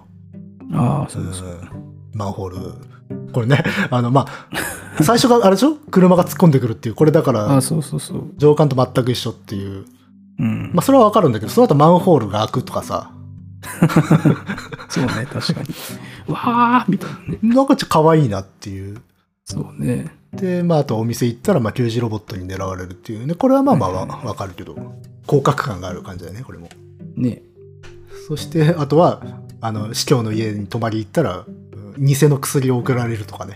はいはいはいはい。まあところがこれはまあ ETO がかつて放ったウイルスによるものでうん。 ETO は滅亡してんだけどまあウイルスだけがネット上まあ残っ生き残っていたって話だねうん。まあこれはだから本筋というよりかはルオージーをサボらせないためのきっかけってことなのかな、そうね。まだうんやらなきゃいかんぞと。うん殺すぞというわけですからね。そしてその間あのジャンベイハイの方も無事島民から明けまして宇宙艦隊に所属することになりましてこれまあ大事だけれども自然選択という宇宙戦艦の艦長代理代行艦長代行にな,、うんなるというねナチュラルセレクションね。ナチュラルセレクションそうそうそうそう名前がいいよね。あそうの、ねどれもさ。戦艦。俺、これは本当好きだったな。ナチュラルセレクション。とか青銅時代とか青銅時代とか。ブルースペース愛色空間、うんあ、いやそうそう、愛色空間もね。でもナチュラルセレクションが一番なんかいいな、俺は。まあ、あと名は体を表すじゃないけど、まあ、これ後々のこの船がが巻き込まれる運命をまあ明示している言葉だそうしだねね自然選択って、うんうんまあ、ダーウィンの、ね、進化論のうん 自。然選択ですからそこそっか、館長が日本人、日本人名なんだよね、それはね。これ日本人名なのこれ東宝い違うのかやでも中国人名にしても珍しいよ4文字っていうのはねそうそう。だから、あ未来だからかこれ日本な人、だって、いや、東方って読めるからさ、あー読もうと思えばさ、あれ、ジョジョなのかなって一瞬思っちゃったんだよ。 あジョスケそうそうそう、東方家かと思って。あれでも中国語名でドン・ファン・イェンシュっていうあああ、そっか。ちょっと変わった名前なんだと思うよ。ねこうでも、うんまあ彼女が艦長であるっていう。うん。まあ僕はあの、あれ結構メタルギアに引っ張られちゃう癖があって、ほう。 あそういえばあの、メタルギア4でも、あの、うんメイリンが艦長やってたなっていうのはちょっとビジュアル的にイメージしちゃいましたね。あそうなんだ。うんまあそんな感じで、うんこっちの方も着々と計画遂行してます。そうそう、だから結構ね、面白かったの、この辺面白かったな。これはね、面白かった。うんで、面白いんだよね。正直言うと、もうちょっと読みたかったんだよ。この地下世界での生活を。う。うんん。意外とね、面白かったから。あの、本当にさっきも触れたように、ちょっと昔懐かしい、あの未来小説、未来 SF みたいな感じもあって。ねうん多いですよ。でもまあね、ちょっと、もうこれ以上サボらせるわけにいかないから、どうしようう。ん。ということでね、まあまあね一応地下にいるとこれ命に狙われ狙われてやばいから地上でしばらく生活した方がいいねってことで地上に上がると。う。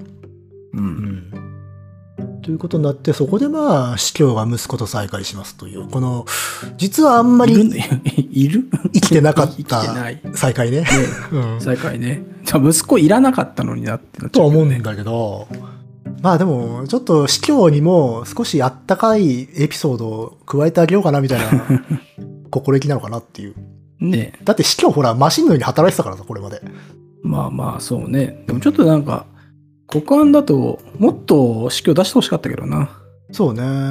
うんね。1ぐらいなんか活躍してほしかったけど。うんまあそういうレベルじゃもうないのかっていうね、悲しさはあるけど。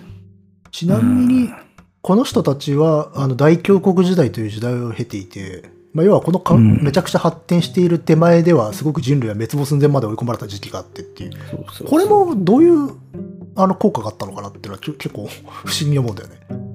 うーんまあ、まあ、物語の厚みなんじゃない、厚みなのか。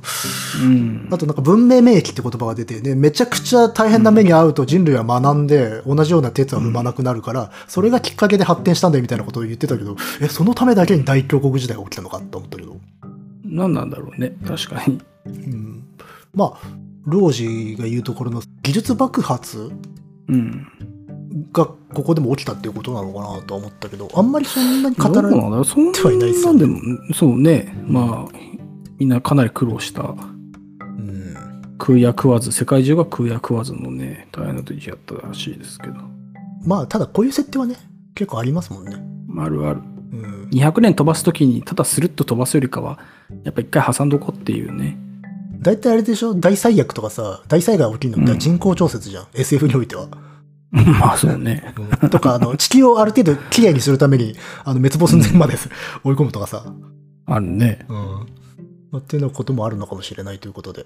そして、そういうことが地上で行われている間、宇宙では、まあ、ジャンベイハイさんが着々と行動をね、していますう。んうん。そして、あ、そう、この後あれか、乗っ取っちゃうのか。ただそのジャンベンハイがナチュラルセレクションをを乗っ取って脱走です脱よ走してしまうという。そうここで初めて、その彼の真意っていうのは明らかになる。彼はつまり人類を敗北するという確信を持ってそいうた。そうそう。うんだからこれこの船だけが人類の運ぶれになるっていう考え方があったっていうね。ね、だからそれを本当に誰にもバレずにここまでやってきた実は彼こそが真の面壁者であるという、うんそうそうそうそう。まあこの後ね彼自身はあの命を失うことになるけど計画自体は達成できたんだよねだから彼はだけは成功してんだよね本当にまあね、まあそれがね、3体に対してどうなるかっていうことじゃなくてね、うんそうたそうだ単に人類っていうのを存続させるためには逃げるしかないっていうね、ってことをやり遂げた。この瞬間ね。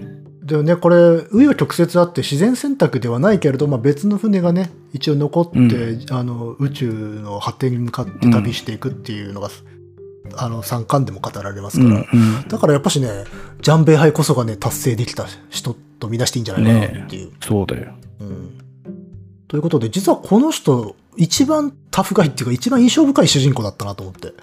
ね。ねその散り際もね、そうだしね。そうそうそうそう。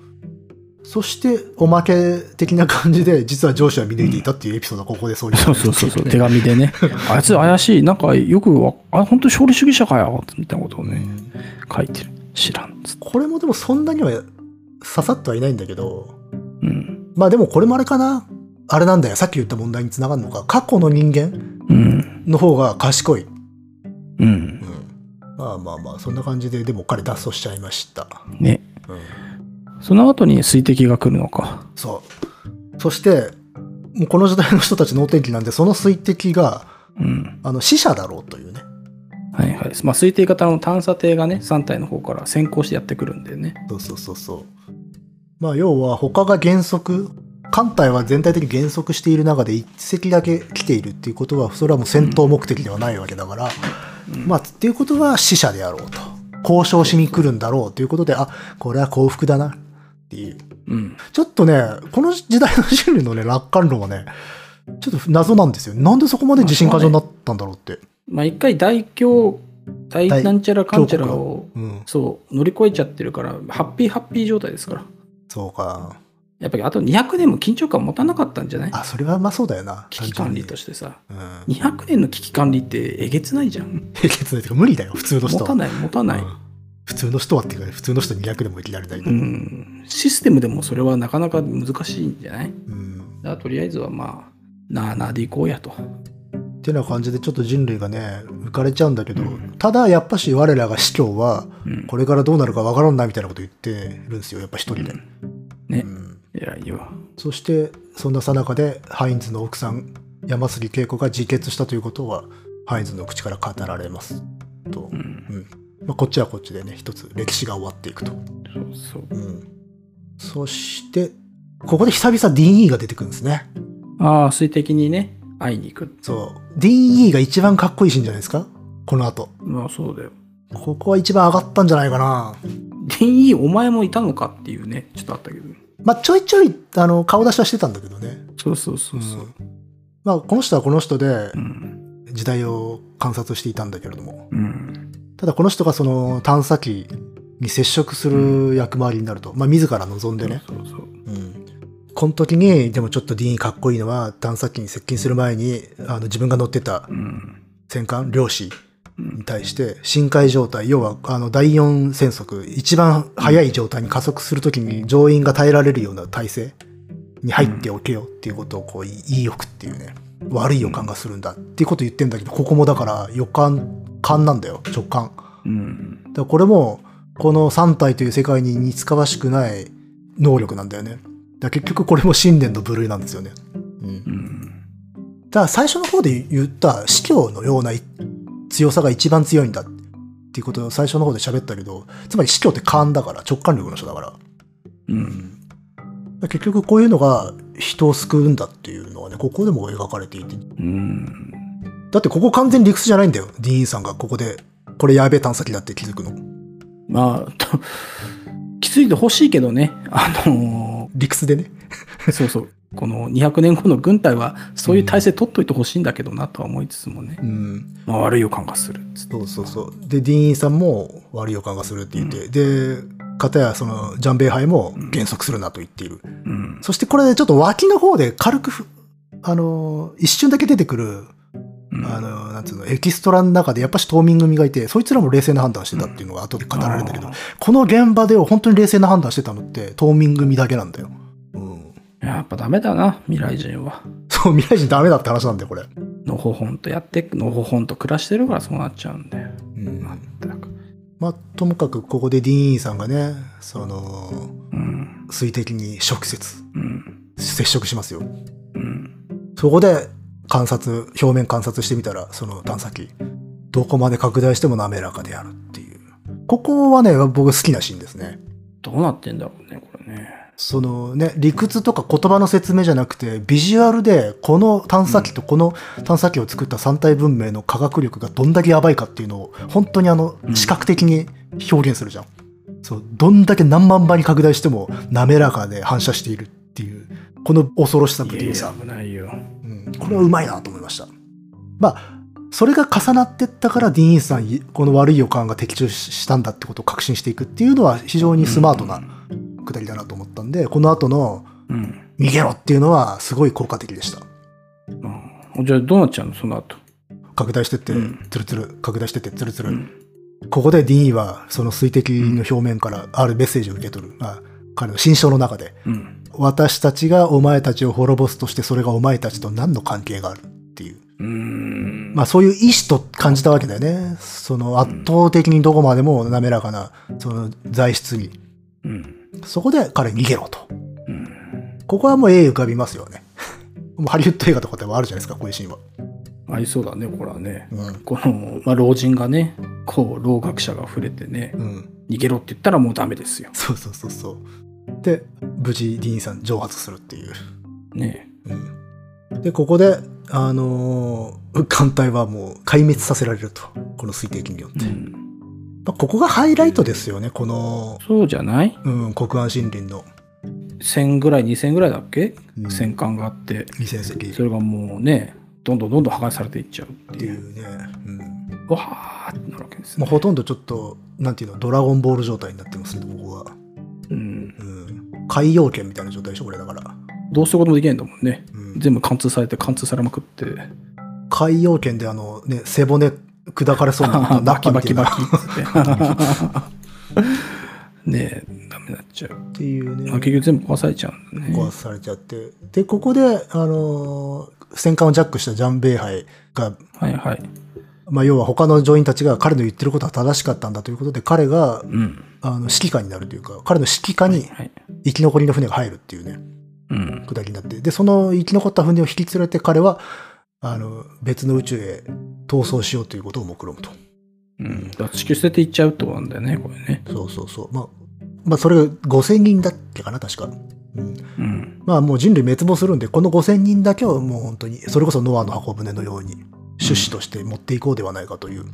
波手戦ねこれでうん、そうそうそうそう。で、ここで、まあ、要は、生き残った戦艦によって、一つの文明というか、一つの国家を作ろうということで、スターシップアースというものを、ジャンベイハイは発足させると。そして、まあ、要は自治をね、していこうということで。うん結構こう話進むよねここねここは進むね。うん。トントントンとまあ、なんか、マクロス的な世界なのかね、これは。ねえこれはまあこの後すぐ壊れちゃいますけど壊れちゃいますけどね。まあ、ここが、実は、あの、国安森林を再現した世界になるっていうか、うん立証されるそうだね世界になるんですよね。うん。うんまあ、簡単に言ってしまうと、疑心暗鬼に陥っちゃうんですよね。この各艦がね、そうそう生き残りが、うんあの。そもそもリソースが足りないっていう。そうね5隻で移動しててもエンジンのねエネルギーも足らんしそうそうそう食料も足らんしうんそうするとどうするかっていうのはあーやるっきゃないっていやるっきゃなういことしかないんだよね。いわゆる再利連鎖という。うんで、あの、リソースが足りないっていうのも、これ、あの、国安森林理論の一つの要素で、あの宇宙の総量は一定である。だから、その一定のすリソースを奪い合うことになるので、先に滅ぼすっていうことになるんだっていう話だったんで、これが、そのミニチュアがね、ここで起きるっていう。そうそうそう。そうそうそう。そんで、なんか殺し合いが始まってしまいまして、 ジャンベイハイさんもね、お亡くなりになってしまうと。で、ここでちょっと泣けるなっていうところが、ジャンベイハイ冷静なんで、実はこの理屈、このこと、こういうことになるってことは実は予想してた。そうそうそうそう。から、先制攻撃を彼はしなきゃいけないと思っていてう、んだから、私にやらせてくれと。まあ、汚れ仕事だが、はおじさんに任せなっつってやるんだけど、しかし彼とても一末のその瞬順があった。ためらいがあった。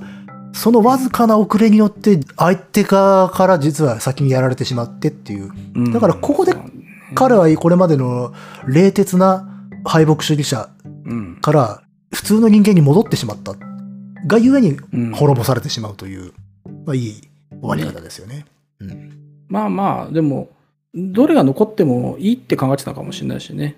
あ、それはでもああったと思うね。うんそうそう、ギリギリまでやろうとしなかったもんね。そのそ声うそうを、そう他の艦長が声をかけてくるまでうんのほほんってやって、実際そういう話になった時に、じゃあ俺がやるよっていう。あのそうまさにそうねだってほら指導者になってくださいって言われていたからなればさ、うんそれもできたわけじゃん、まああのそうそうね、冷酷な判断を下せたんだしかも彼の気質だったらできたはずなんだけどうんそれをせずにまあみんなの意思がそこへ向かっていくようには多分誘導したんだよな、そうそうそう。うんだからまあこの人は自分が死ぬってことは別にどうでもいいとは思ってただろうねうん。もうそこまで、だから、意志固いな、こいつの。うん、うん、だいやからそう考えるとまあ敗北主義者であってしかも特攻精神タイラーが目指したような特攻精神みたいなものも実はジャンベイハイは持ってんで最初からねうん。だから実は他の面壁者たちが人類に必要なものだって思って獲得しようとしたものを実はジャンベハイ持ってたんだよね、最初から。うん。そして、あの、ハインズのような精神印象も必要とせず彼は自前でそれを獲得していた。うん。っていうことで、実はあのジャンベハイで非常に奇跡的な人材だったんだよね。うん。そうね。そうそう。まあでも、ジャンベイハイでは地球は救えないからな。そう、救えない。そうそうそうそそうう。そう。持ってはいるんだけど、うん。うそんね冷静に見て敗北主義だからね。うそう。まあでも結果的にはね、うん。まあ、アルティメットローの攻撃で、ナチュラルセレクション撃破か。劇が死んでしまうと。でもこれで面白いなと思ったのは、その、アルティメットローも倒されちゃうっていうね。そうそうそうそう。先手を取ったにもかかわらずっていうさ。アイロ空間がアルティメットローをやっちゃうのかな。そうそうそう。だから、アイロ空間はもう、敵が攻撃してくるっていうの分かってたから、うん。防御体制取ってたんだよね。うん。確か。だから先手を取ったアルティメットローでもダメだったっていうね。まあだからここでもまあこう戦術の読み合いがあったっていう。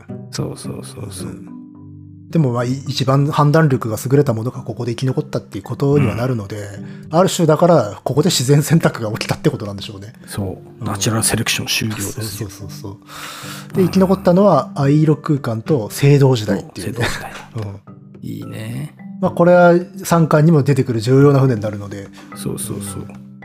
でもこの章はさ、終わりにさ、彼らは永遠の旅に出たみたいな書きぶりで、とても三巻構想してたとは思えない終わり方してるんだよね、やっぱ。まあ確かにね、うんそうそう。あそこで終わっても別に良い。だあと3巻になるとさ、まあ言っちゃうと、どっちだっけ 制度時代は捕らえられちゃうんだっけどっちかね。あでさ、なんか裁判かけられるみたいな話。裁判かけられて、なんかよくわかんない裁判かけられちゃうし、なんかひどい扱うわけじゃん。だからここのくだり読んでる時に、三巻のことってそこまで構想してなかったのかなと、ちょっと思い直したりもしたんだよね。まあ頭の中にある、ね、あったのかちょっとわかんないね、ここのもし時はね。くはある、あくまで叙述トリック的なことだったのか。いやまあ2巻で結構終わってるから、2巻でも終わらされるように書いてるだけなのかもね。あの、評判良かったら先やろうぐらいの感じだったのかな。そうそう。評判良かったら雑誌の方もやりますから、みたいな。ああまあまあそんな感じでねジャンベイハイパート終わっちゃいましたけどうん。あともう少しで終わりかでもね。うんいやいやいやまあこんな感じでね実はここの章はすごく読み応えがあるところだったそなう、そう。うん、よかったよ。でこれがいわゆる暗黒の戦いと称されることになるんだよね、うん。うん後にそして老子がこの暗黒の戦いを知って国安森林理論の正しさっていうものを確信してしまうと、そうそうそう。うだん、だかからそれ大事なんだよね。らまあある種ジャンベイハイからのプレゼントだったと考えればいいのかなっていうう、ん。継承したと。だから、ジャンベアイとルオジーは実はナチュラル本面壁者であったってことだから、ねうん、で、片方は敗北の信念に基づく面壁だった。まあ、面壁じゃないんだけどね、 公式上はえ。ね。で、でもルオジーはそうではない。両方が生き残る術を模索する。うん。まあ、そこである種のバトンタッチができたっていうようなシーンとして見れば、まあまあ美しいうん。下りかなとも思いますが、ね二人会ったことないけどね。そう一度も会ったことないし。そういえばね。うん。あーで、あれか、水滴が太陽の量を封じちゃうんだっけ。うん。そうそう。領事動き出すんだけど、もうこれ、水滴、これ地球ぶつかるなと思ったら、はたとうん止まってしまって。そうそうそう。で、実はその目的っていうのは電磁波で太陽を封じるということだった。だから見抜いたんだよね。う。うんん。あの、領事の作戦を。そうそう。うんだから、こはそう、この後に呪文が効いてることがわかるのか。そう。星が消えていたっていう。ね 187J3X1 お。が一破壊されていたと。ねうんそしてここから、あのー古畑任三郎の謎解きパートみたいな感じで説明してくれるとまあ国安森林理論というのは要はえ。うん。これはだからあのフェルミのパラドックスに対する回答でもあってなんでこんなに宇宙っていうのはクソ広いのにうん。宇宙人と人間を遭遇しないのかとうん。いないんじゃねえの違うよ。うんと思ったらいやそうじゃないいるんだけどみんな隠れてんだよと、うん、そうです。怖えからうん。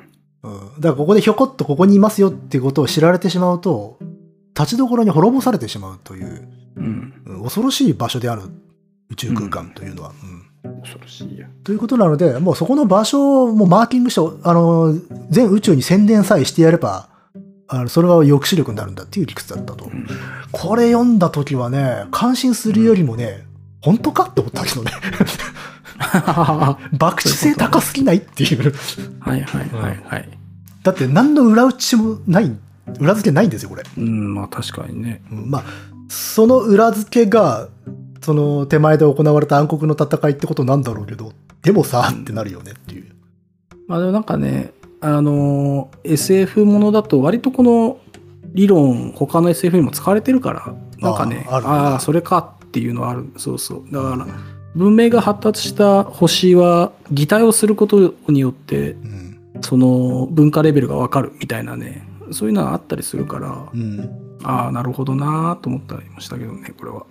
で、そのフェルミのパラドックスに対する解っていうのはある程度 SF 世界では共有されているのか。あの、みんないるんだけど、うん目立つとやばいそみうたいそうな。そう目立っちゃやばいからうん擬態してるっていうのは、うん擬態すればするほどあーその星のレベルがわかるみたいなねだからそれさ、進んだ文明だったらそうなんだろうけど、でもこと人類に関しては全然その気がなかったじゃん。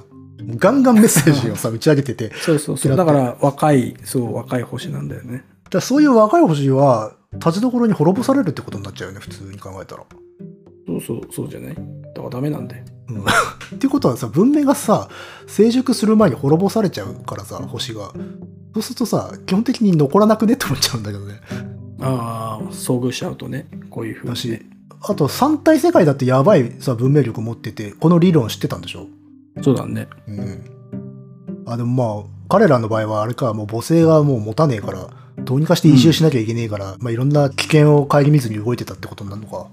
うんうんまああとは必ずしも悪即残だけでは本当はないんだろうけどねどっかしら利用される、できるところはうんそこを隠して利用するとかもあるだろうけどねうんただ何にも知らないところがひょっこり出てきたらうんまあとりあえずやっとくかっていうのがあーこのねこの宇宙の方式よ。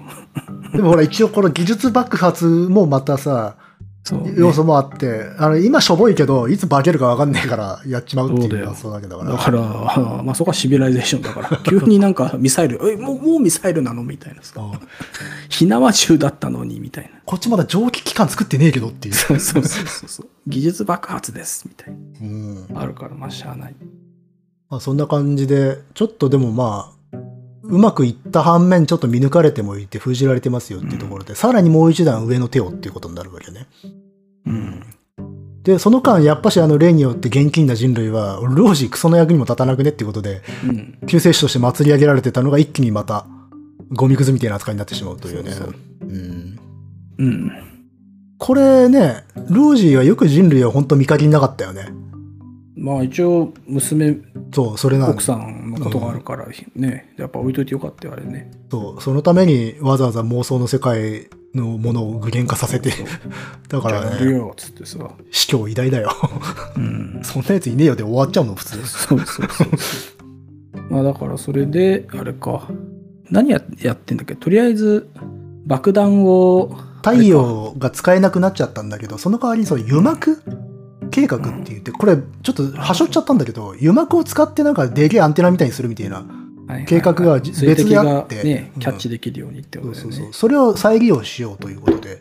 うんで、それを展開させるために水爆を使うっていうはいはいはい。仕組みなんだよね。で、その起爆装置をさっきあのレイディアスがちらつかせたゆりかごシステはいはいムはをい応用して、ルオージーが死んだら作動するぜみたいな、実は罠を仕掛けていたんだけど、これはバレないんですかって思い ました。そうに。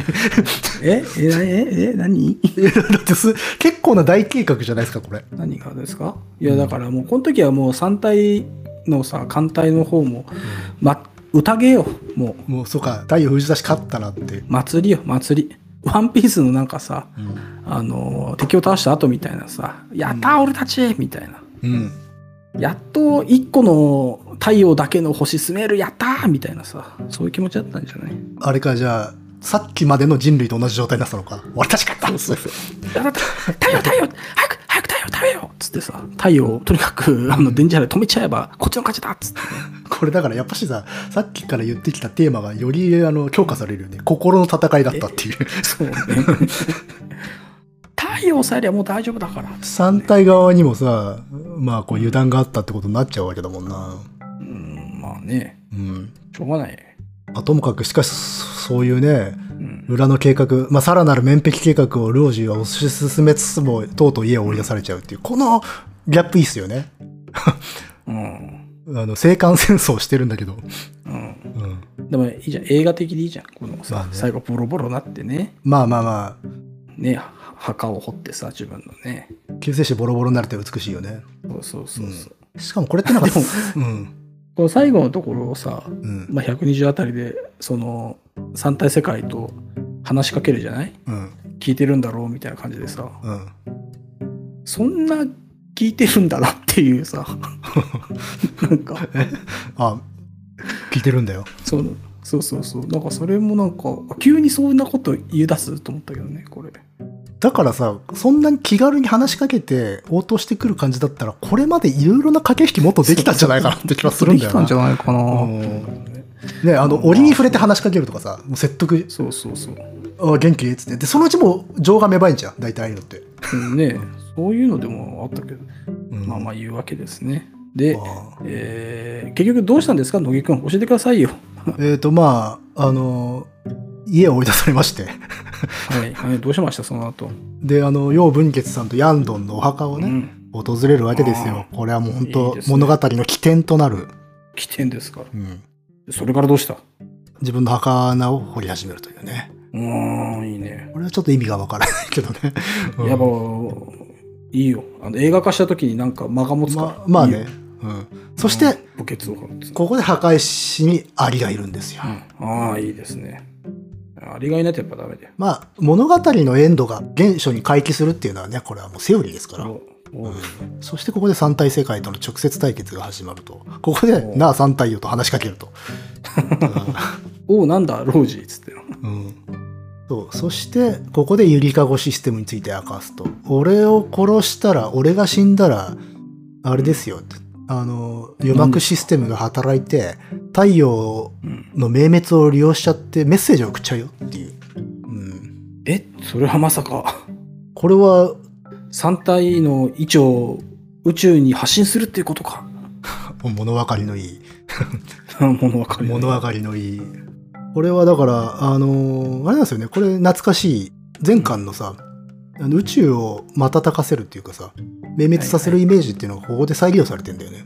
うんうん。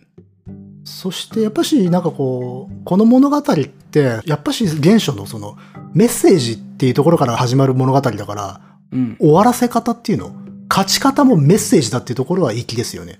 いいね水爆とかじゃねえんだっていう。そうだようん、こういうとこが美しいじゃないですか。うん、だからやっぱ結構ねロマンティックなんですよねこの小説はね。うん、うんそして交渉しまして「お前全部の意地ばらすからな」って言ったらもう物分かりが良くて三体ははいはい「分かりました」 「お前の言うようにした」っつっすいてますみませんでしたっつってこれ全部通りますからね条件ね向こうだから物分かりいいよね本当にいいね、はいはいっつってうん、やめますっつってだからここに持ってこさせるにはあの本当に5歳児とも揶揄されできるほどのうんあの、なんていうのか、ある意味での単細胞ぶりっていうか、純朴さっていうのが、生きてきたのかなという気はするけどね。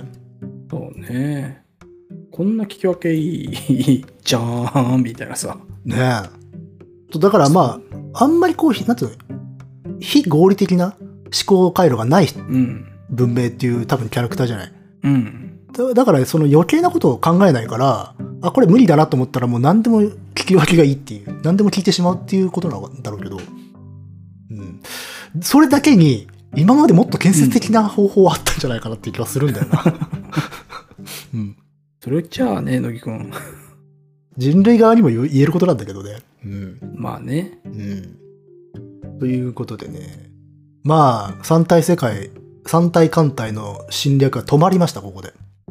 いやーよかったよかったで、解決しまして、ここで、まあ、世界を救いましたよ、ルオジーは。だでよ、ちょっとこれ砂漠みたいなとこなんでしょそうそうそうそう多分誰もいないねだからちょっとあの、バーチャル三体とか、あるいはその我々がなんとなく無双してる三体世界のイメージもここで多分被ってはいるんだろうね。ああなるほどね。荒野みたいなところで。で、うんはいはいはい。最終決戦であるっていう。荒れ地ですからね。うん、という感じでもう次は、うんもうエピローグですね。はい。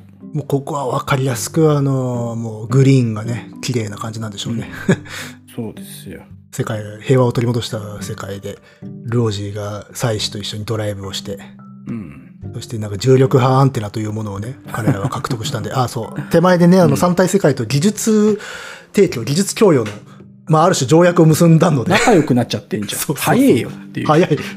ナチュラルセレクションのあれは何だったんだよっていうぐらい。ねえ俺たちはこういうものも提供できるけど、いるってい うさ、そうそうそう。あれい るみたいなね。ツンデレすぎるだ ろっていう。いやー、これはね、うん急すぎるよ。まあ、ともかく畳んだっていう感じですよね、本当。ね。うん。まあままあ、そこあ、これで、でね、すべて平和になって、5年後っていう。どうせうん。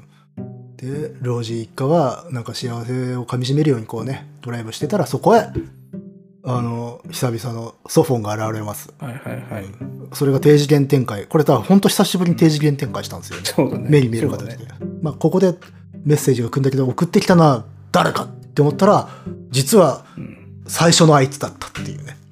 そうなんだよね。まさかそんな、そういうなんか、何やぶしがますか来るそう、本当何が無事だよね、これ。うんえまみたいな。あ、あの、楊文傑さんが最初にファーストコンタクトした時に人類に対して警告を発してくれたあの監視員だったと。でも、これちょっと読んだ時、お前もうちょっとネガティブだったじゃんって思ったけどね、お前も自分のなんか生活が立ち行かなくなったから自暴自棄になってやってたんじゃないのって思ったけど。あまあ、ただその中で、俺もなんかこう、救世主になりたいなみたいな気持ちは確かにその時持っていたのは匂わせてたから、それがもう少し大きくなってたのかなって、好意的に解釈はしたけど、まあ、ともかく、私たちにも愛はあるんですってことを言ってくるんですよね。ー 知るかよ。あの、人類だけが愛を持ってんじゃないんですよ。我々も持ってるんです。っていうことを言って、うん。で、まあ、ロージも、そっかそっか、じゃあお互い頑張ろうぜ。ってなって。でも、ここでね、綺麗に終わらせてるのは、うん。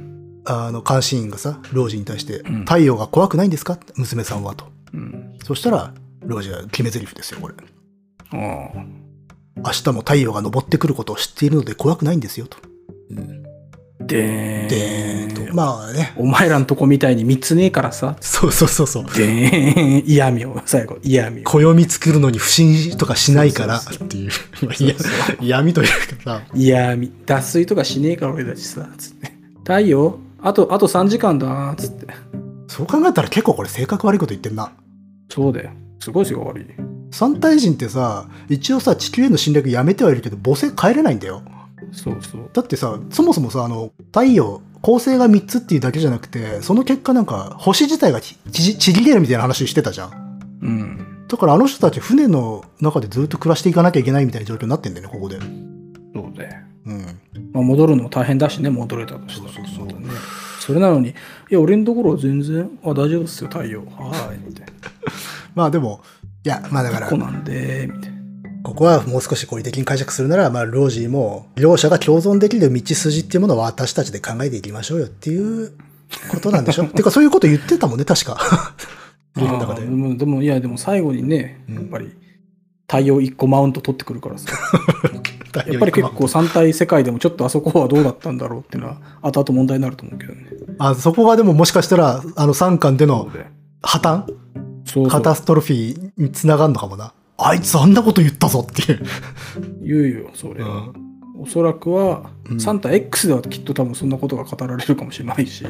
本当かいそれ読みてえな。 あ、でもほら、三巻だと、三体世界ってもうバッチリ嘘を学んでんじゃん。ああ、そうだ。だからその嘘というかそういうものをまだ学んでない頃の三大人だったら多分ルオージーが言ってることってただの事実だと思ったんじゃないかなそうあかー人類は太陽で悩むことはないものだって住んでたんだけど嘘とか隠し事を学んだ三大人は後で気づくはいはいはいはいあれ皮肉ってやつじゃねえかっていう 許すま しってなる許さん。なるほど、ね。そしだてから三巻での悲劇が 始まると起き起きてしまうんだね。うん口は災いのもととはあーよく言 ったもんでございまして。えーまあまあ当時ね、落語になっちゃうよ。という形で、まあまあ、でもとりあえずこの時点では非常に綺麗に終わってますということで、もしかしたらここでも終わっていいのかなと思ってたのかもね。ねえ、うかんも。しれんけど。まあまあ、そういうことですよ。形でとりあえずどうにか国安う森林ん。終わりました。終わったーまあ面白かったですよね、これは本当ね本当もう何でえ、も万、歳何でも乗っかってる丼っていう感じで。はーいねえ、うん。腹いっぱいだよ。うん。でさっきから、なんか、荒みたいなとことかをさ、うん。あげつらったけど、まあ読んでる時は、まあどうでもいいのよ、そういうの。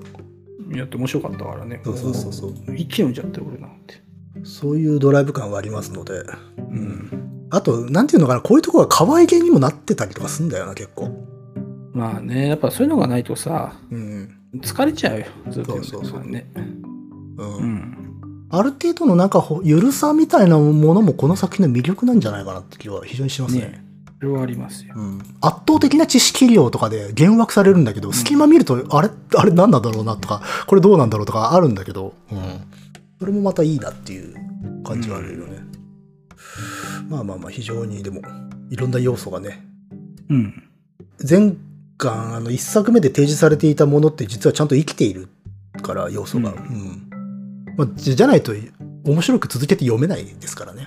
まあね、うん。ってな感じですね。どうでしたよかったですよ。ええ面白かったです。ええさすがに2時間ぐらいいっちゃいましたね。 しょうがない。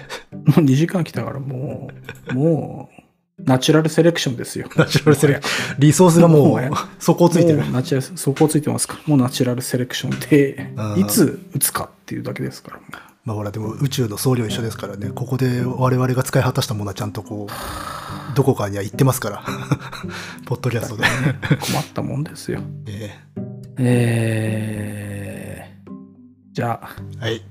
またお会いしましょう。次は、 さらに濃密な世界になってくるの濃で、密なこれはもうちょっとはしょるかなあれ待って、名前なんだっけえ ?3 体なんだっけ最後。し指針衛星。新衛星か。うん。